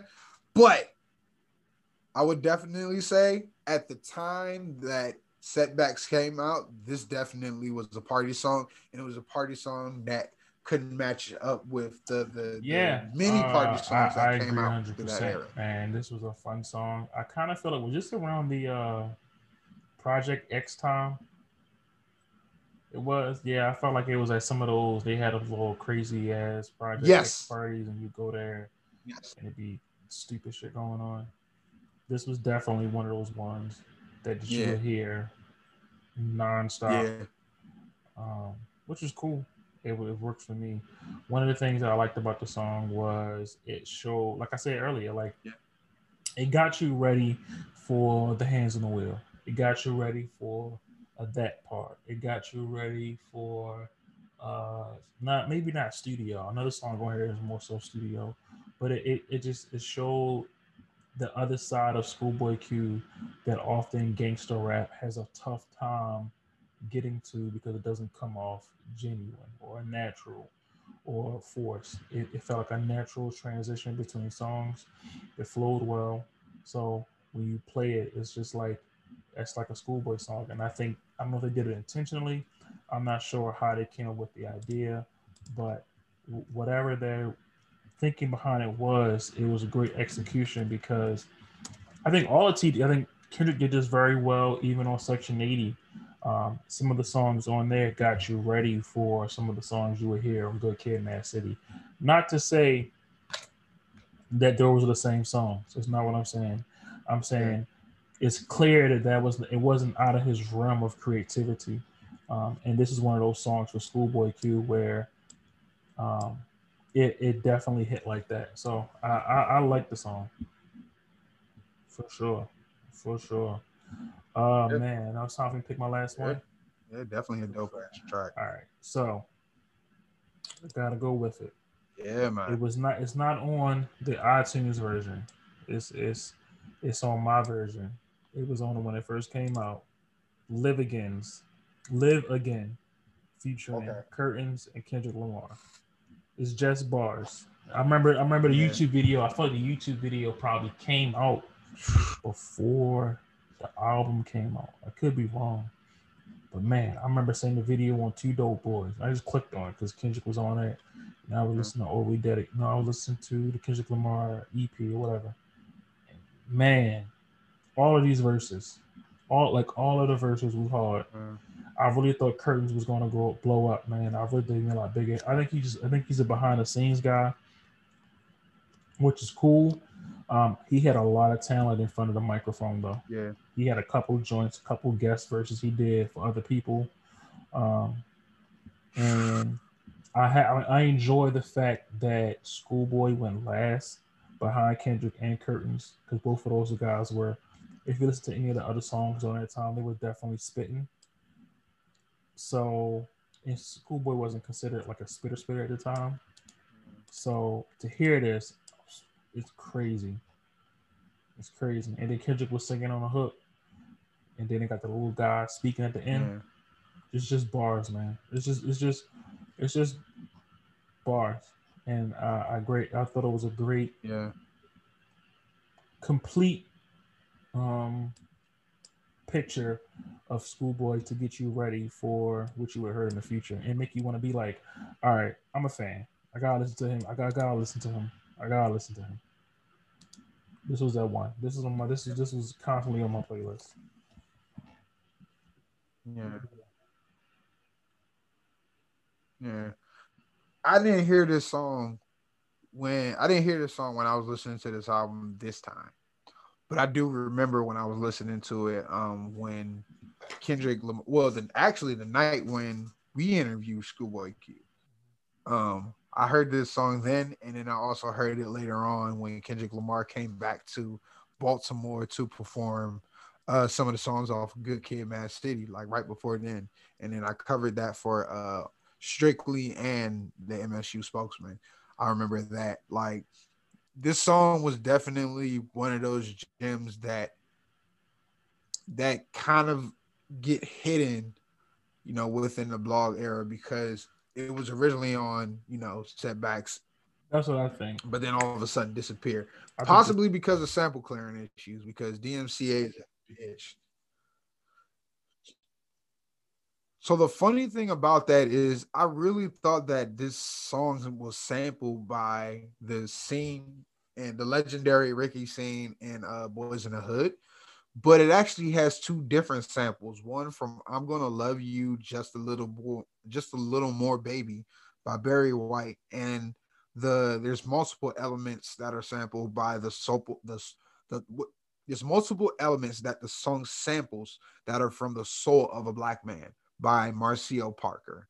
So like two different songs from di- two different artists from the same year to help create this song that definitely just ah just just just once again Kendrick Lamar It's- Schoolboy it was dope. Kendrick versus like rock a flag, don't give a fuck about the U.S. flag shit. George Bush got some nerve. Fuck a war we trying to serve. I was like, okay. Um, Curtin's verse was sick. Um, I, I don't even, I can't even. He had a uh, the last verse and he was like, I love Mike, but it was a hassle to buy Jordans. My nigga hustle all day in front of the corner store to get a pair. Niggas killed him right in front of the mall.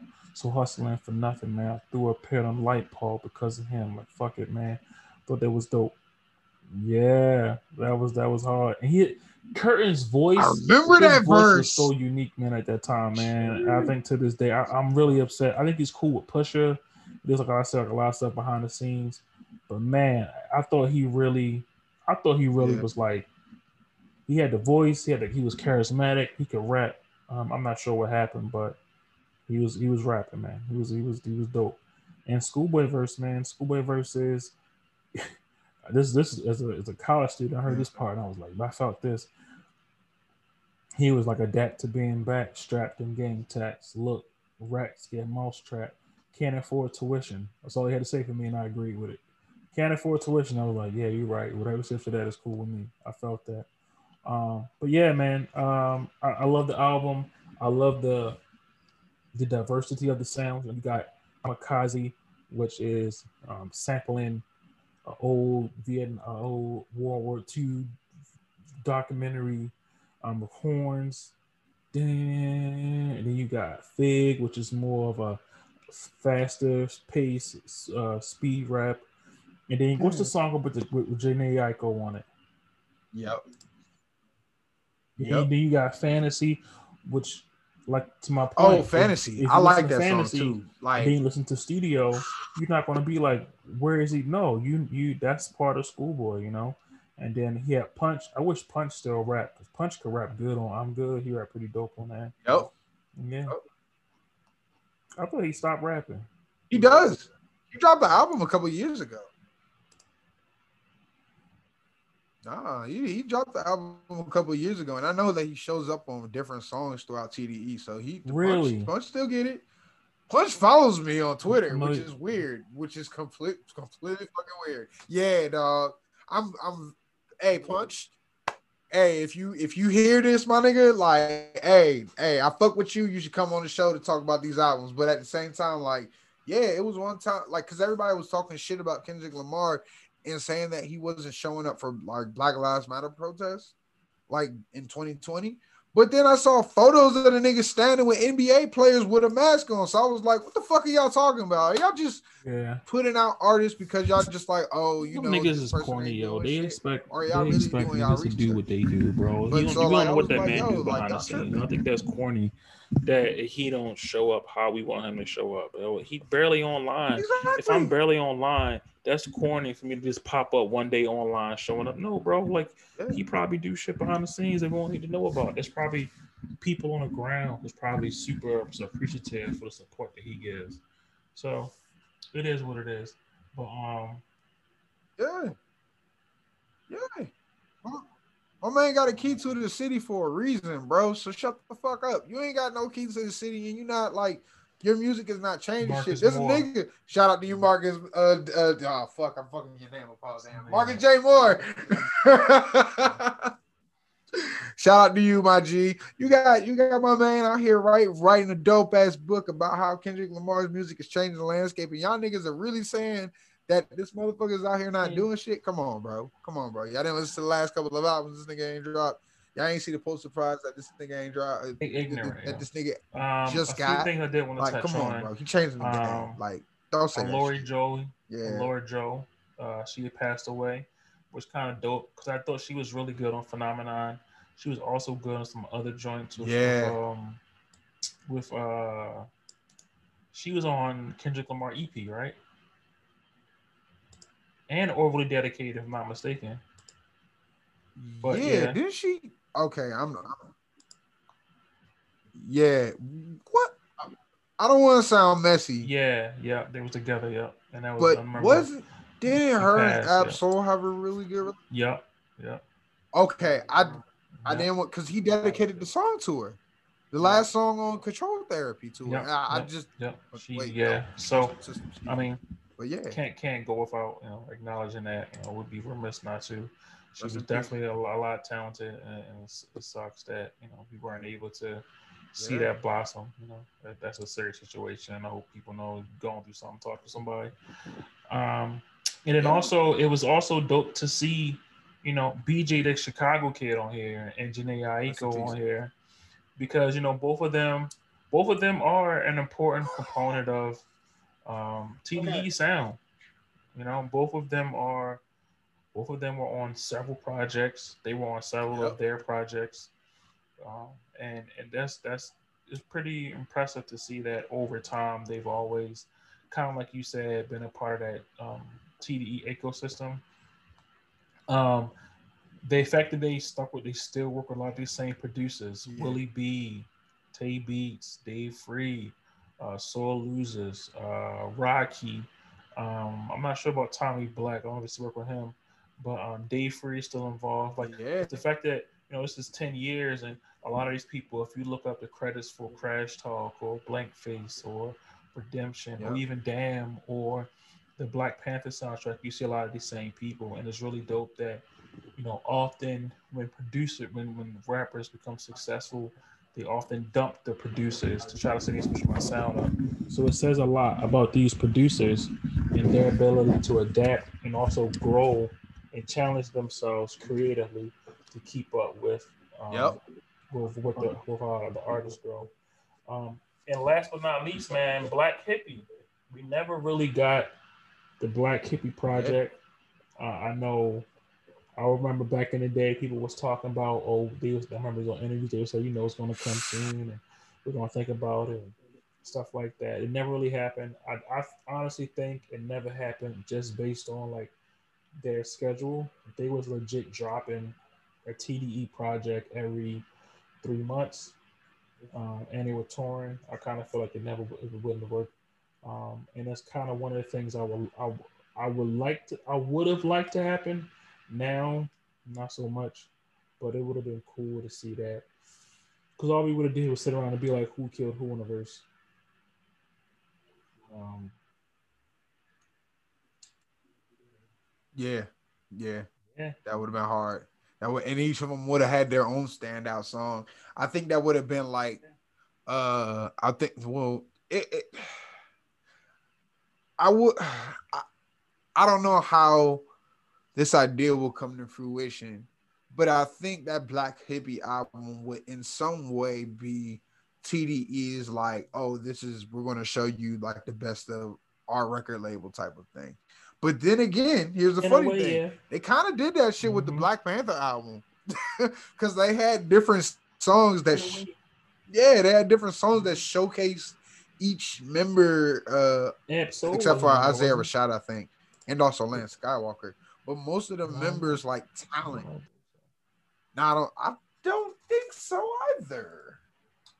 Yeah, that's a good question. I don't think so either, though. So, like, it showcased like some of the members, as well as different people who are once again associated with TDE. They had Zacari on there. They they had 2 Chainz on there. They had like a good number of people that are affiliated with TDE's like distant family. And like bring once again brings back like how how they mold relationships in the music industry and which is one of the reasons why they continue to be like a driving force as we continue into the 2020s. Like everybody talking shit about Kendrick, but they're definitely waiting for that next album to drop. You know what I'm saying? Like, and also Isaiah Rashad, who, somebody that I wrote about before when it comes to his mysteriousness, when it comes to him dropping projects, he's mixing up his album right as we speak. So there's a lot of there's a lot of really good content that just continuously comes out of them and they just maneuver and weave in their own fucking way and just I think going back to what we were talking about before, I really think that that Black Hippy album would have been fire. It just would have been dope Yeah. to kind of see what the sound would have been sonically. Would it have been kind of what they have created already in the underground scene, or would it be something a little bit more modern, like what they've had as the years continued on? Uh, but you kind of, like I said, you kind of saw it in the Black Panther project, but you didn't really see a lot of. Uh, you know, you yeah, see I, I think it probably would have you know, been. that entire project. I'm talking. I'm talking about pre Good Kid, Mad City, TDE. If they did that, it'll probably be something where it's like a Schoolboy and Jay Rock song, or a Jay Rock and Ab Soul song, or then like a Kendrick and Dollar song. I don't think it would have been all four of them on every single song. Um, I think it would have been maybe been a couple songs like that, but for the most part, it would have been.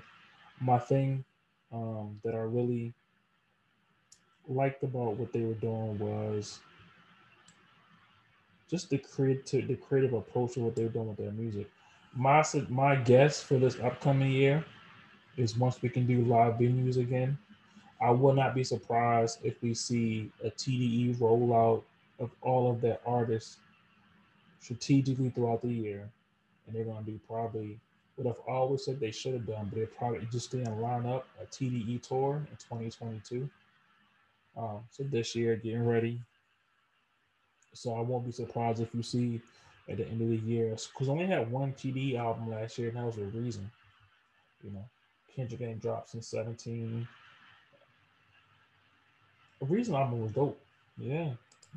That shit was underrated too, bro. Like, yo, people sleep on like, yo, yo. Ever like once again, ever since I heard him in that, It was Bentley it was and it was him and Kaz, uh, him either Kaz or Boz, him and one of them niggas, and they was running around the motherfucking studio freaking out. I was like, what is this? And I heard that shit in the car, Go back and truck in listen. the car. I was like, and okay, to his first okay. CD. Oh, Lambo truck, whatever the Um, fuck it was. It I was heard that already shit- done before he had signed, but when they signed him, they put him out.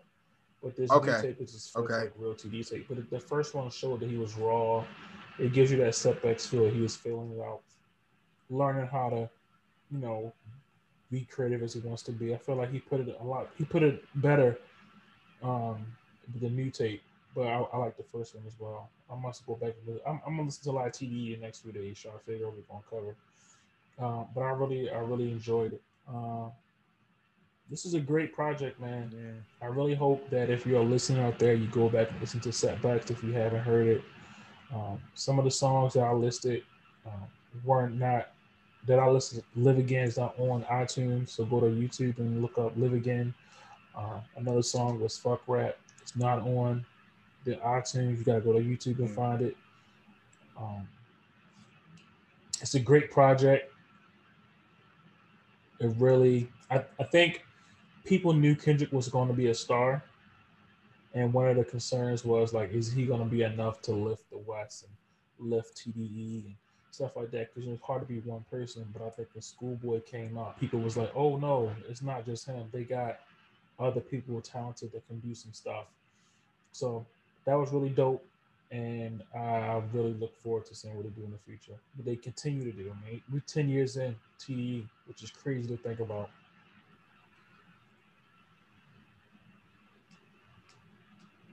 Yeah. Mm-hmm. I think this album is almost unskippable. Um, I think this album was a building block for Schoolboy Q's success. I appreciate everything Schoolboy Q has done in the music industry, even though some people don't. We give you that respect. And I believe this is an album that many fans of not only rap should go back to, but many definitely many fans of Schoolboy Q should go back to to kind Yeah. of see right. what he's grown from. Definitely, and it's only going to get weirder as we continue because he's happy now. Like he playing golf and shit. I think that's happy. been- We don't know what the fuck we're gonna don't come up with it's now. true, but I always had the impression that that that's when a lot of artists hit like a wall when they when they get happy. And one of the things I like about TDE is they are not being rushed to where they have to produce, so it allows them to live life to figure out what are the next projects. You know, you don't have to put out a tape every year. You know, Kendrick can go a few years. Like you can put out Damn in 2017 and then do Black Panther in 18 and chill and live life and have a kid and you know deal, deal with the family because they I think they understand I think that's why they figured out they had to build out the roster because you can't keep having the same expectations for your, your, your team to drop so frequently they have to you know live life to continue to produce their art. That's when you get the SZAs and that's when you get the the SiRs and the, the Isaiah Rashads who are younger who maybe they can put out two albums in 18 months but we can't expect Schoolboy Q to put out an album every year no more no he has to be successful he's a millionaire he has to go through life and figure out what his next song's gonna be because if you do that you're gonna wind up forcing it and you're gonna start getting a lot of trash rap Yeah. Yeah, it's gonna be forced. Or a lot of You know? copy look shit. at Ab-Soul. Or a Ab-Soul lot of put stolen a verses. project in what four years? Yeah, he was. I don't even like Russ that much. And he but I that kinda shit with like a little gimmicky. But Russ got a, a project where he's like rapping, like really rapping, and Ab-Soul was on there, and crazy verse, crazy. He has is Benny the Butcher on there. It's um Ab-Soul on the song, Benny on the song, Premier on the song. It's only like five or six songs. But yeah,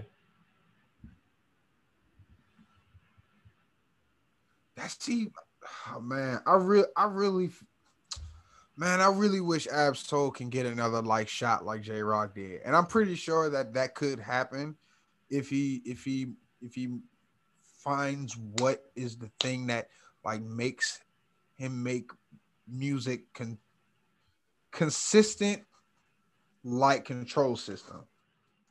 I know I say that in a fucked up way, but I wish that he can make another album similar to Control System. I'm not saying sonically, and I'm not saying lyrically or in content, but something of that magnitude. And I think it's taking Ab-Soul a longer time to kind of figure that out. And I'm okay with him kind of figuring it out, but I really wish that he can get to that level again because when Ab-Soul fucking dropped Control System, yeah. Remember, bro, that shit was up there with Kendrick's Mhm. albums.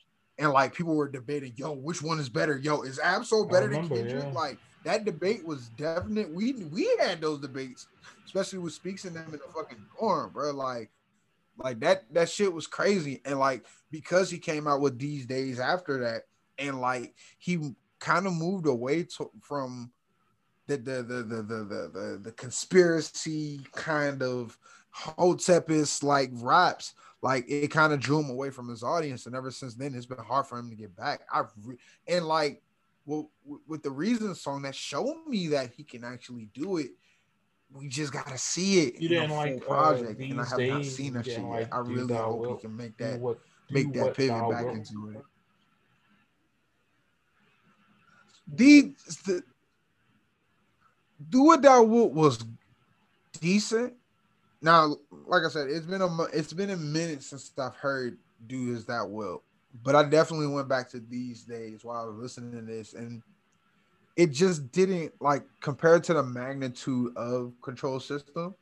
Like even as somebody that hasn't listened to it in a while, just remembering many of the songs and the moments that came from there, because I even mixed it with uh I mixed it in um my Aretha Aretha Franklin tribute mix. That's on Mixcloud. Um, I mixed it with that and just remember how dope that song was and how many of the tracks off of Control System was. So just going back to these days, that feeling came to me when I was listening to like the single with Mac Miller, and like it just didn't feel right. It didn't feel like it was Ab-Soul. It felt like he was trying to make this move to grab another audience while he was still with the conspiracy type of thing, and it just didn't work out well. Um, and Do Us That Will moved into like that conspiracy type of direction, but it just didn't sonically do anything for me as much as control system. Like that's just still there's a reason why that song is still played on fucking Grand Theft Auto to this day. Like that shit is still on the fucking radio station to this day, and it's like I can't. Yeah, you're right, I man. I was I, I, I'm gonna, I I like control. System. I haven't played it in a while. I might need to check it out. Um, is there anything else about this project we didn't cover you wanted to include? Yeah. Shit. Uh, nah, I think we went over it. Another gem of the blog era, diverse features, uh, changing sounds, interviewing Schoolboy Q. No, we're good, man. That's it. Oh, um, do you do you? I know you don't. I know you're a ghost on social media sometimes, man. But do you? like, Oh you shit! God damn! Yeah, oh we gotta shit! figure it The out. So to all giveaways, listeners season out there, giveaway. Should we talk gonna about this? announce. Yeah. What you say? Okay. Yeah, we well, we're recording. Yeah, yeah, yeah. Let me know if I missed anything. So No, I was gonna um, say you going you gonna tell them you gonna tell them while we're the here. Um, Vance and I decided that we are going to give away um, a vinyl to one of our first episodes. Um, we're going to give you the details about how to enter the contest, um, and we really look forward to um, giving to a, a cool fan. Did I say good enough? What do you think?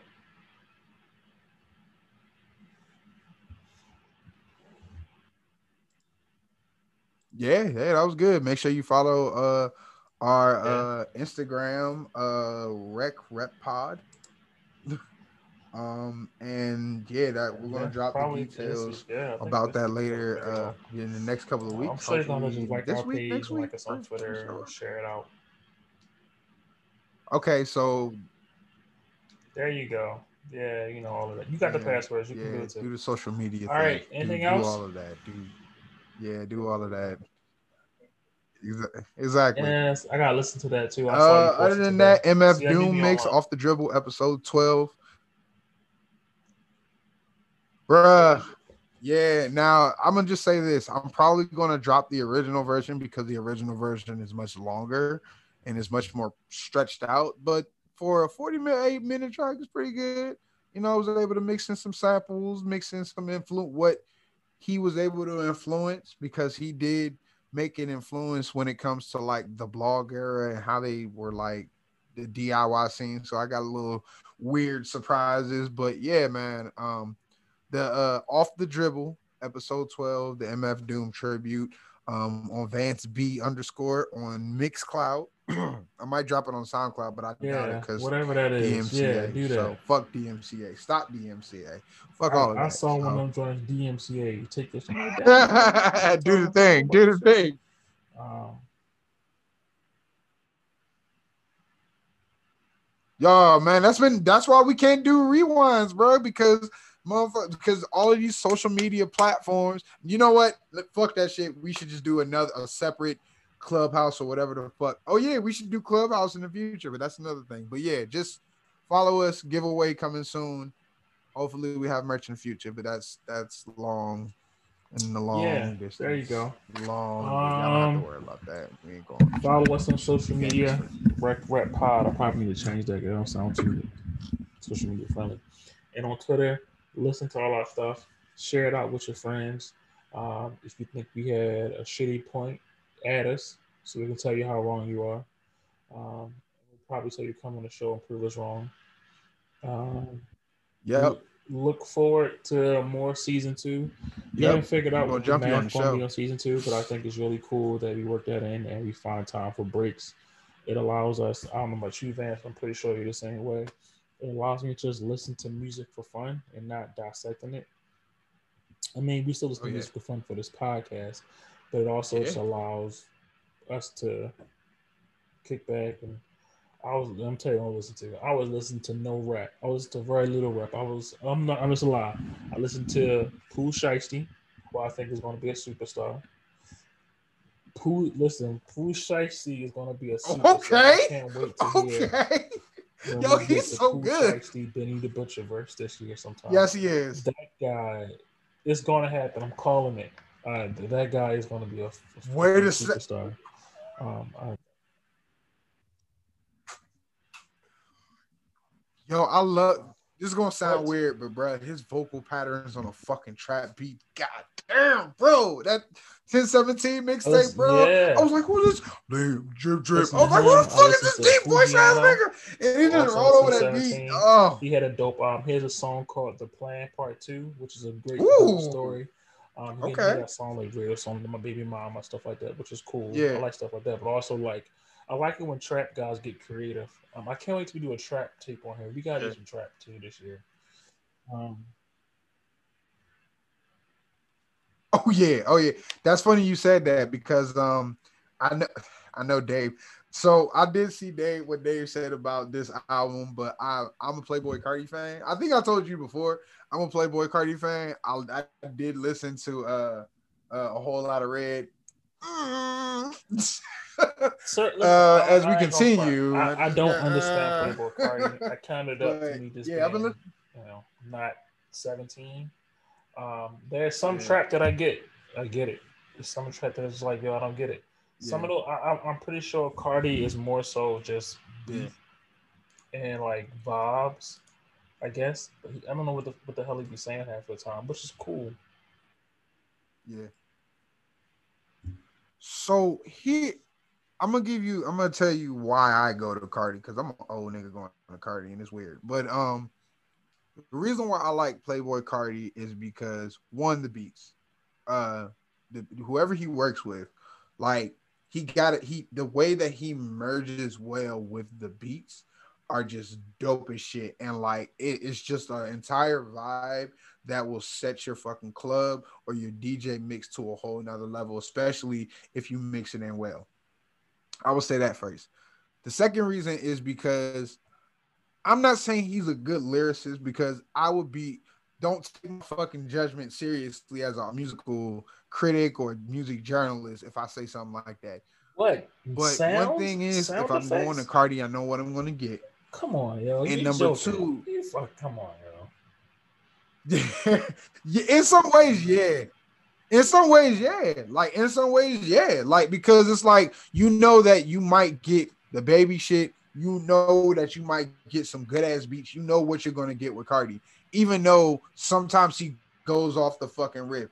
And the problem with Whole Lotta Red is that he knew what was successful at the time, and then he kind of he kind of jacks it up to a fucking thousand, and then it comes to a point where it's like, all right, this is a little bit too much. But then there's some songs that has the essence of what makes them good. And then also, I believe, and this is going to be a debatable topic, but I believe that his rapping or the way that he kind of raps over this beat is in some case lazy, but at the same time, if it's done correctly, could be Man, I don't wanna hear no jazz of trap jazz music, scat, yo. but within trap music. That shit was.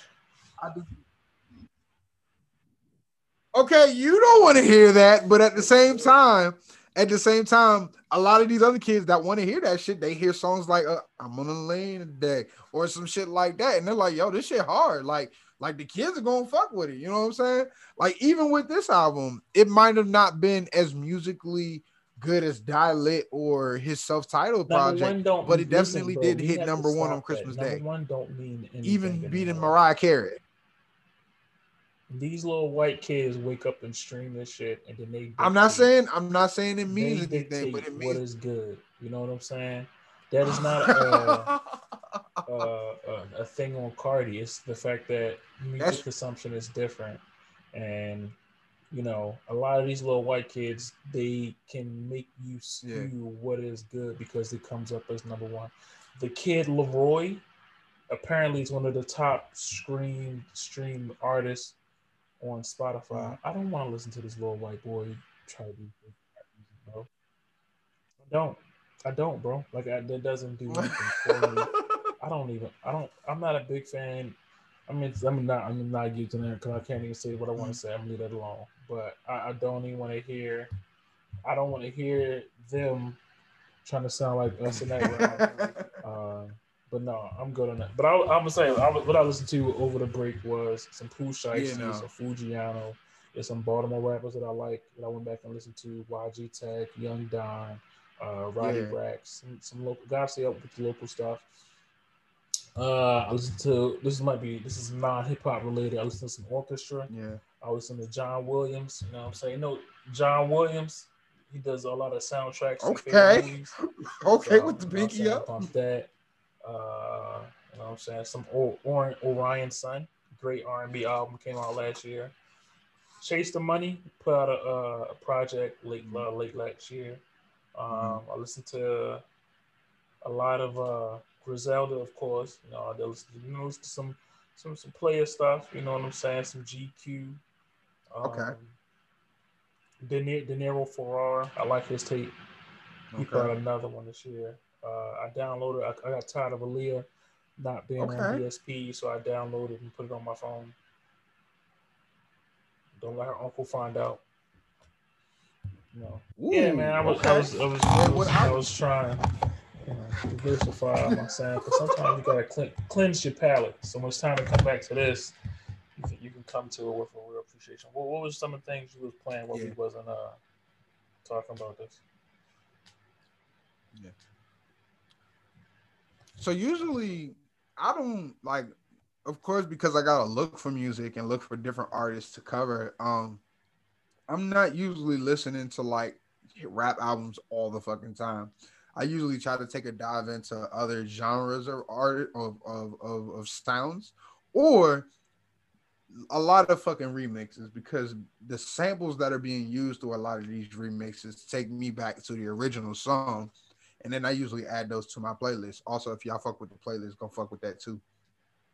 But um, lately I've been listening to a lot of CD, uh, S E E D E E on SoundCloud. I've also been listening to a lot of Austin Mills, um, Bandcamp.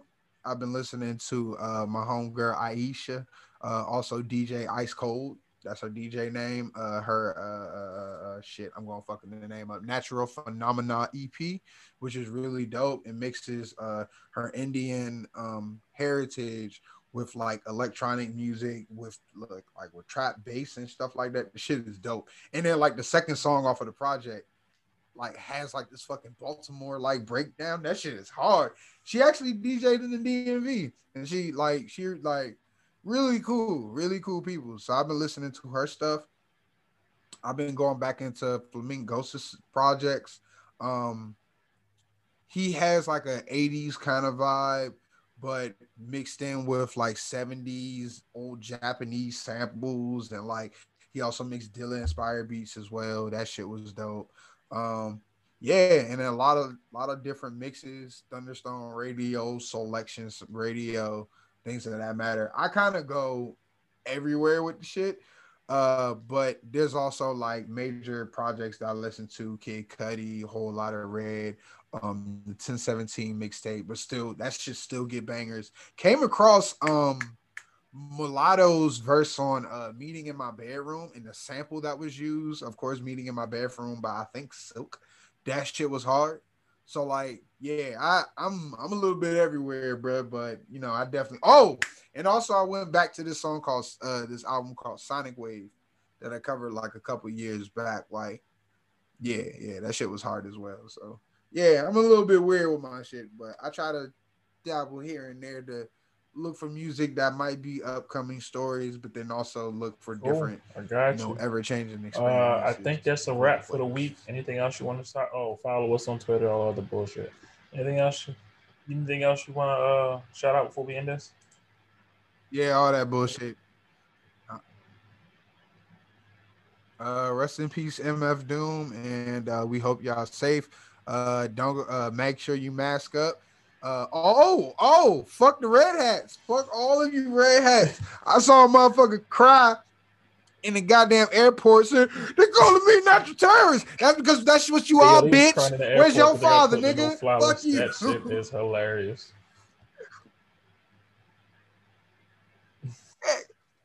Hell yeah, your bitch ass ain't going nowhere, bitch. Oh, and you probably dirty and you musty and you got sketches on and you try to hop over a fucking gate where you could have just goddamn go up the goddamn steps because the cops just let y'all niggas in. Oh, by the way, the Capitol cops getting fired and niggas resigning. Fuck all of y'all. Oh man. Oh, it feels so good to be on the other side and say, oh, where are their fathers? Oh, where their mom at? Oh, they're there too. Oh, where, where are the previous generations? Oh, it's a whole racist Wow. generation. You know what? It makes sense. And y'all just trying to run away from from the, the reality that your white privilege That's is running out and we coming right back on your ass. Fuck Peace. you. That's a good word in the Ow. show. Peace, y'all. And fuck Uh, DMCA too. I'm sorry. Yeah, gang gang.